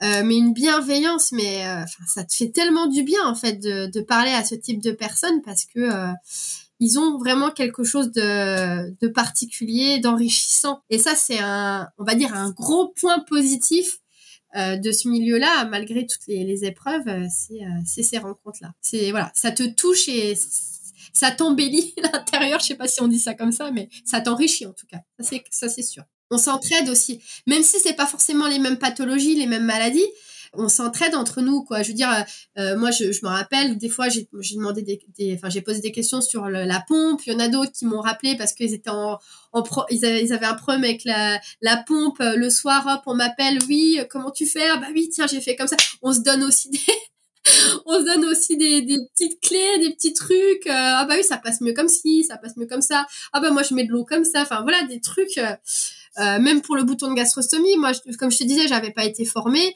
Et ben, euh, c'est une maman qui m'avait expliqué comme ça euh, par téléphone, bah tu feras comme ça, comme ci, comme ça, quoi. Et c'est hyper important, ça aussi. Et puis je te dis, c'est hyper enrichissant, quoi. Ça c'est vraiment le point positif, le point positif. Si on peut appeler ça un point positif, voilà, mais ça t'enrichit, voilà. Une belle communauté, quoi, de maman aidante ou papa, hein, d'ailleurs beaucoup de mamans parce qu'on est plus en majorité, on est quand même des mamans en général. Mais euh, bon, moi, mon mari, il fait tous les soins que je fais aussi. Hein. Il n'est pas là la semaine parce qu'il est obligé de travailler. mais, euh, mais par contre, il fait exactement la même chose que moi. Et d'ailleurs, ma fille, elle est en adoration, Gladys, devant son père. Mais oh, elle le voit. Elle est mais folle quand il arrive. Elle est folle, quoi, de lui. on, elle s'exprime pas, hein, mais on voit par ses gestes, par son sourire, par tout ça, elle est heureuse, quoi. Elle est heureuse, mais plus que n'importe qui, je crois. Elle aime son papa. Et je sais que toi, tu fais, euh, bah, depuis que, que Gladys est là, tu fais euh, beaucoup de choses pour faire connaître cette euh, maladie et tu te, tu te bats pour faire connaître au plus grand nombre. Tu peux nous dire, tu as créé une association ou Non, alors j'ai pas, j'ai pas créé l'association à l'heure actuelle parce que je j'en trouvais pas l'utilité à ce moment-là. En tout cas, j'étais pas prête à créer une association. Euh, D'autant qu'il existe une association qui s'appelle Génération 22 pour cette maladie-là, une association nationale en fait, hein, que j'ai pas contacté tout de suite. Euh, moi, vraiment, je me suis penchée tout de suite vers les réseaux. J'ai cherché sur les réseaux en fait. Cherché euh, et j'ai rien trouvé. En fait, j'ai rien trouvé. Et même quand on a su le diagnostic, j'ai tout de suite cherché sur des forums et tout. Alors, il existait, il existait juste un forum sur, euh, enfin, même pas de forum, mais un groupe de parole sur Facebook. Bon. Mais c'est tout. Pas de compte, rien sur la délétion 22Q11. Et c'est là où je me suis dit, ah non, là, ça va pas être possible. Faut faire quelque chose. Et c'est pour ça, en fait, que j'ai créé euh, mon compte. C'est pour ça que j'ai créé mon compte, bah, pour faire parler de cette maladie-là, pour, euh, pour que les, les personnes qui, qui découvrent que leur enfant est atteint euh, euh, bah voient que voilà c'est voilà c'est un, une épreuve. Je dis pas je peux pas dire au contraire c'est c'est une épreuve. Mais pour autant c'est pas la, la fin de sa vie quoi. C'est c'est surtout ça montrer que c'est pour ça que je dis toujours bon moi je pars du principe de l'optimisme mais je pense que je suis passée par, tellement par une période sombre que je pouvais pas aller plus bas quoi en gros. Donc je pouvais que monter. Je pouvais que être euh, on va dire euh, dans de meilleures conditions. Et donc du coup ce que je veux expliquer et c'est ce que j'ai envie de faire comprendre aux personnes qui, découvrent la maladie ou qui font des recherches ou voilà qui apprennent que leur petite fille est atteinte ou enfin peu importe les cas c'est que euh, voilà si à partir du moment où la prise en charge est bien bien faite ça ira voilà, ça ira. Et aussi parce que je parle aussi avec des parents qui ont vécu, qui ont du vécu, qui ont de l'expérience aussi. Et tout ça m'aide, moi, j'aide peut-être, mais ça m'aide aussi, faut être réaliste. Et puis j'ai envie que ma fille, elle soit pas obligée de cacher cette maladie-là. C'est pour ça aussi que j'en, parle ouvertement. Je veux pas qu'elle ait honte de cette maladie-là quand elle va grandir.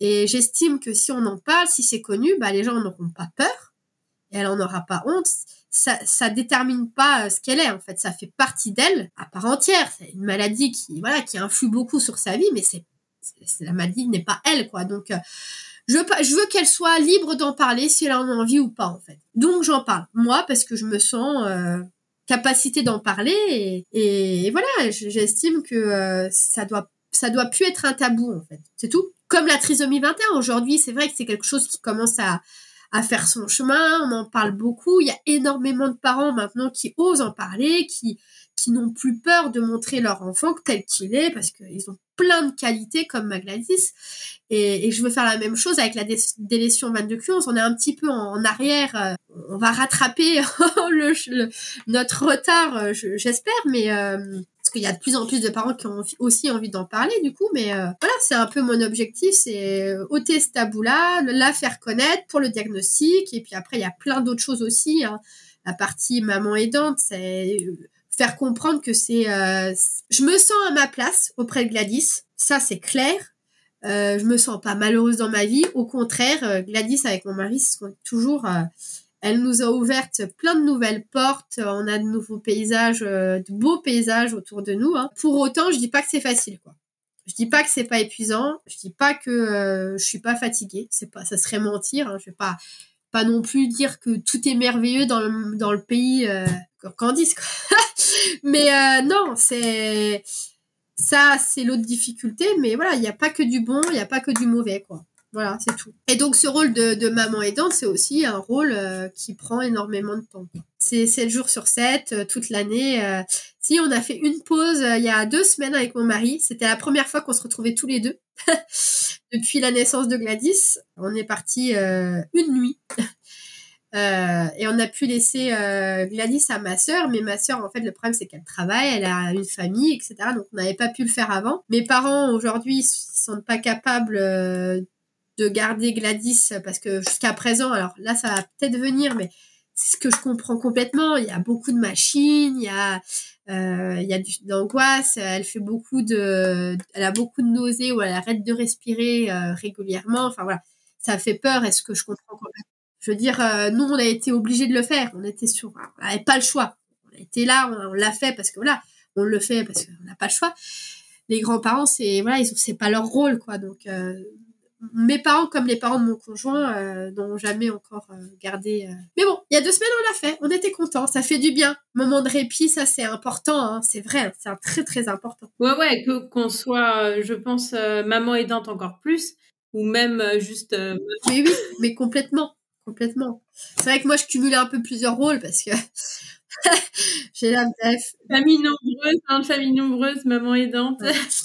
Mais voilà, après, euh, c'est tout. Et puis, bah, un jour, j'espère pouvoir retrouver le, travail. Alors, ce qui est compliqué avec Gladys, c'est qu'elle a un déficit immunitaire. J'avais voulu la mettre quelques heures en, crèche parce qu'il y a une infirmière en crèche. Et comme elle est sous traitement, mais la PMI la PMI m'a refusé en fait parce que euh, le problème c'est qu'il faut une vigilance constante avec Gladys parce qu'elle ne doit pas manger de même des tout petits bouts par la bouche parce que ça reste bloqué.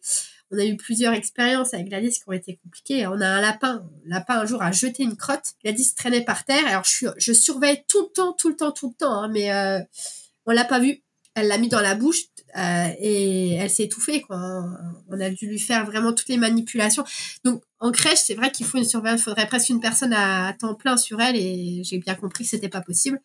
Donc, euh, crèche, c'est exclu à l'heure actuelle en tout cas. Et puis, euh, et ben, assistante maths, il faut une infirmière. J'habite pas dans une énorme ville, quoi. Donc, euh, bah, j'ai pas d'assistante maths infirmière. Donc, j'ai aucune solution de garde aujourd'hui pour Gladys.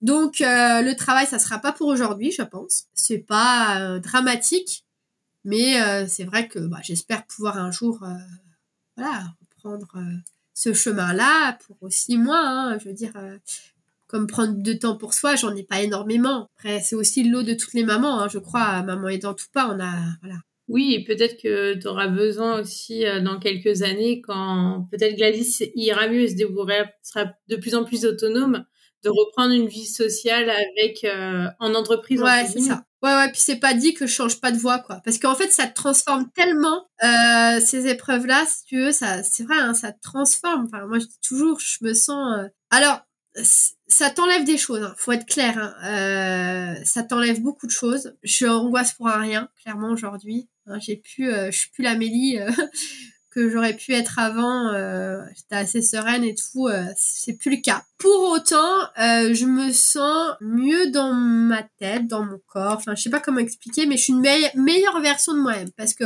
aujourd'hui, je, sais faire un peu la part des choses euh, entre mes priorités et, et le reste en fait, parce que ce que je faisais absolument pas avant.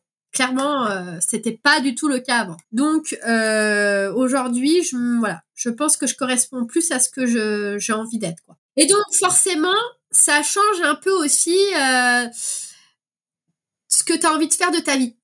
Hein, aujourd'hui, je suis plus dans une optique d'avoir euh, peut-être un métier qui a je dis pas que mon métier, alors j'étais responsable commercial, hein, je dis pas que ça a pas de sens, je m'éclatais hein, dans ce que je faisais et tout, hein, je j'étais bien, hein, j'avais une, équipe, une bonne équipe, euh, je voilà, je j'avais des responsabilités, c'est ce que j'ai voulu, j'ai travaillé 12 euh, ans euh, dans, le, dans le cabinet d'ingénieur que j'étais, j'ai évolué, j'ai gravi, les échelons comme un peu tout le monde fait jusqu'à atteindre mon but. Voilà, j'étais bien, mais c'est vrai qu'aujourd'hui j'ai peut-être envie de quelque chose, je suis en réflexion, je sais pas, qui aura peut-être un peu plus de sens pour moi. Voilà. On n'est pas là, hein, de toute façon, aujourd'hui, clairement. On verra bien. En tout cas, cet échange, c'est c'est super parce qu'on voit que on peut être maman aidante et épanouie sans cacher qu'il y a une face euh, quand même euh, un peu plus sombre euh, du quotidien qui fait que bah, vous êtes fatigué, qu'il y a quand même la lourde responsabilité de l'enfant aussi qui peut être stressant à des moments et les gens autour, je pense qu'on peut pas être à votre place et on peut pas voir aussi tout l'amour et toute la souffrance que vous avez au quotidien parce que c'est 7 jours sur 7 et c'est des soins quotidiens. Et tu le disais très bien tout à l'heure, euh, c'est euh, des dizaines de spécialistes, des rendez-vous euh, tous les jours, hormis sûrement le dimanche. Et encore si tu as de la kinérespie peut-être, mais en plus des soins etc. Et, ça c'est c'est vraiment ça demande beaucoup de courage. Et on voit dans l'échange alors là c'est un podcast donc on a que l'audio mais moi j'ai la vidéo et, tu es très souriante et euh, non mais c'est ça mais en fait si tu veux Gladys elle me donne tellement. Alors nous on donne c'est du don quoi. C'est clair qu'on donne. Depuis euh, depuis que Gladys est née je sais pas si j'ai fait une, une, seule nuit je crois pas. Parce que des fois c'est 10 20 30 50 réveils de la nuit parce que des fois c'est toutes les 5 minutes que les, les machines elles bip ça m'arrive souvent donc euh, c'est du don quand même faut être honnête on donne on est parfois épuisé physiquement mais en fait c'est rien comparé à ce que moi, Gladys, elle me donne. Alors, c'est pas forcément le cas de tous les parents parce que parfois, malheureusement, je dis malheureusement, parce que on ne peut pas avoir d'échange parfois avec son enfant. Moi, c'est pas le cas. J'ai de l'échange, même si elle parle pas, etc. J'ai un échange avec Gladys. Et en fait, ça, ça compense, mais mille fois ce que je donne, en fait. C'est pour ça que je me sens euh, bien dans mon rôle. Ça compense tous ces moments d'angoisse, ça compense ces, moments euh, d'incertitude, ces moments de stress, ces moments tout ça. Parce que euh, j'ai ma Gladys qui est rayonnante. Elle rayonne, donc forcément, moi, je peux que prendre son énergie, quoi, en fait malgré toutes les, épreuves qu'elle a, subies. Hein. Mais voilà, c'est mi figue mi raisin, quoi. C'est comme beaucoup de situations d'ailleurs. Hein. on me dit souvent tu relativises trop. Non, je relativise pas. C'est comme ça en fait. C'est ma personnalité. Je suis comme ça. Voilà. Après, chacun est différent et ça, je comprends. Je parle beaucoup aussi avec des, parents parce que c'est aussi l'objectif de créer de ces comptes, de parler de ça qui sont pas du tout dans ces étapes-là, qui sont euh, perdus, apitoyés. Euh, enfin voilà, ce que je comprends complètement parce que je l'ai eu aussi hein, cette phase. Hein, faut pas croire. Hein. faut pas croire que j'ai toujours été comme ça. Euh, voilà, souriante. Hein. J'ai aussi une période très sombre, comme je te l'ai dit tout à l'heure. Mais avec du temps, avec un bon entourage aussi, ça c'est hyper important. Moi, j'ai eu j'ai une famille exceptionnelle. Faut faut aussi que je le reconnaisse. J'ai beaucoup de chance en fait. Ça, euh, j'ai des enfants qui sont extraordinaires. J'adore mes enfants, quoi. Ils ont tous une personnalité. Euh, enfin, c'est, incroyable comme chacun a des, ils ont des atouts euh, tous. Enfin voilà. Après, c'est mes enfants, mais j'aime bien ces personnes-là, quoi. Je, franchement, j'aime bien ces personnes-là, quoi. Donc, du coup, j'ai beaucoup de chance. J'ai des parents exceptionnels, j'ai des sœurs qui sont super. Enfin, on est, on est très bien entouré et c'est pareil, c'est être bien entouré, c'est important dans, dans ce, type d'épreuve. Donc euh, certes, on a eu des épreuves compliquées, certes, il y a la maladie qui est là au quotidien, elle ne guérira jamais, on le sait. On, s'attend à ce qu'on nous annonce de nouveaux symptômes parce qu'on sait que c'est pas voilà, elle a ces symptômes-là, mais demain elle en aura d'autres. On le sait aussi, c'est le problème de la maladie là. C'est que voilà, il y a des choses qui vont se rajouter au fur et à mesure, et puis c'est tout. Mais euh, faut vivre quoi, faut vivre et puis plein de belles choses quand même, quoi. voilà.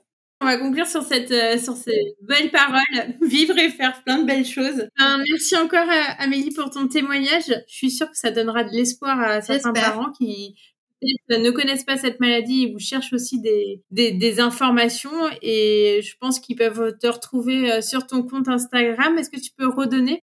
Alors c'est euh, fait du bas Gladys 22Q.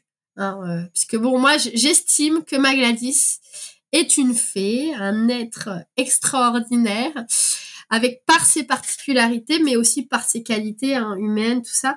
Donc voilà, donc c'est pour ça que j'ai appelé ce compte-là euh, comme ça. Et puis voilà, c'est vrai que je communique pas mal, euh, j'essaie de faire des petites choses. Alors à mon niveau, hein, je dis pas que c'est des choses exceptionnelles, parce que je, je suis pas du tout maîtrisante à la base d'Instagram. J'avais même pas de compte en fait avant. Euh, enfin, j'avais un compte que je, dont je me servais absolument pas euh, avant Gladys. Euh, donc voilà, on, on, essaye de faire des petites choses euh, quand je peux, quand j'ai le temps.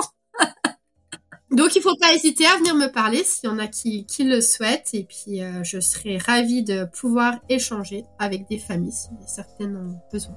Voilà. Oui, j'étais ravie. Merci beaucoup de m'avoir donné la parole. Bah, merci à toi. Si vous entendez ce message, c'est que vous avez écouté l'épisode jusqu'au bout. Et je vous en remercie grandement. Je vous invite à me laisser un commentaire pour continuer les échanges et à mettre la note de 5 étoiles si l'épisode vous a plu. Cela contribue à augmenter la visibilité du podcast sur les plateformes. Merci beaucoup de votre soutien et à bientôt pour le prochain épisode.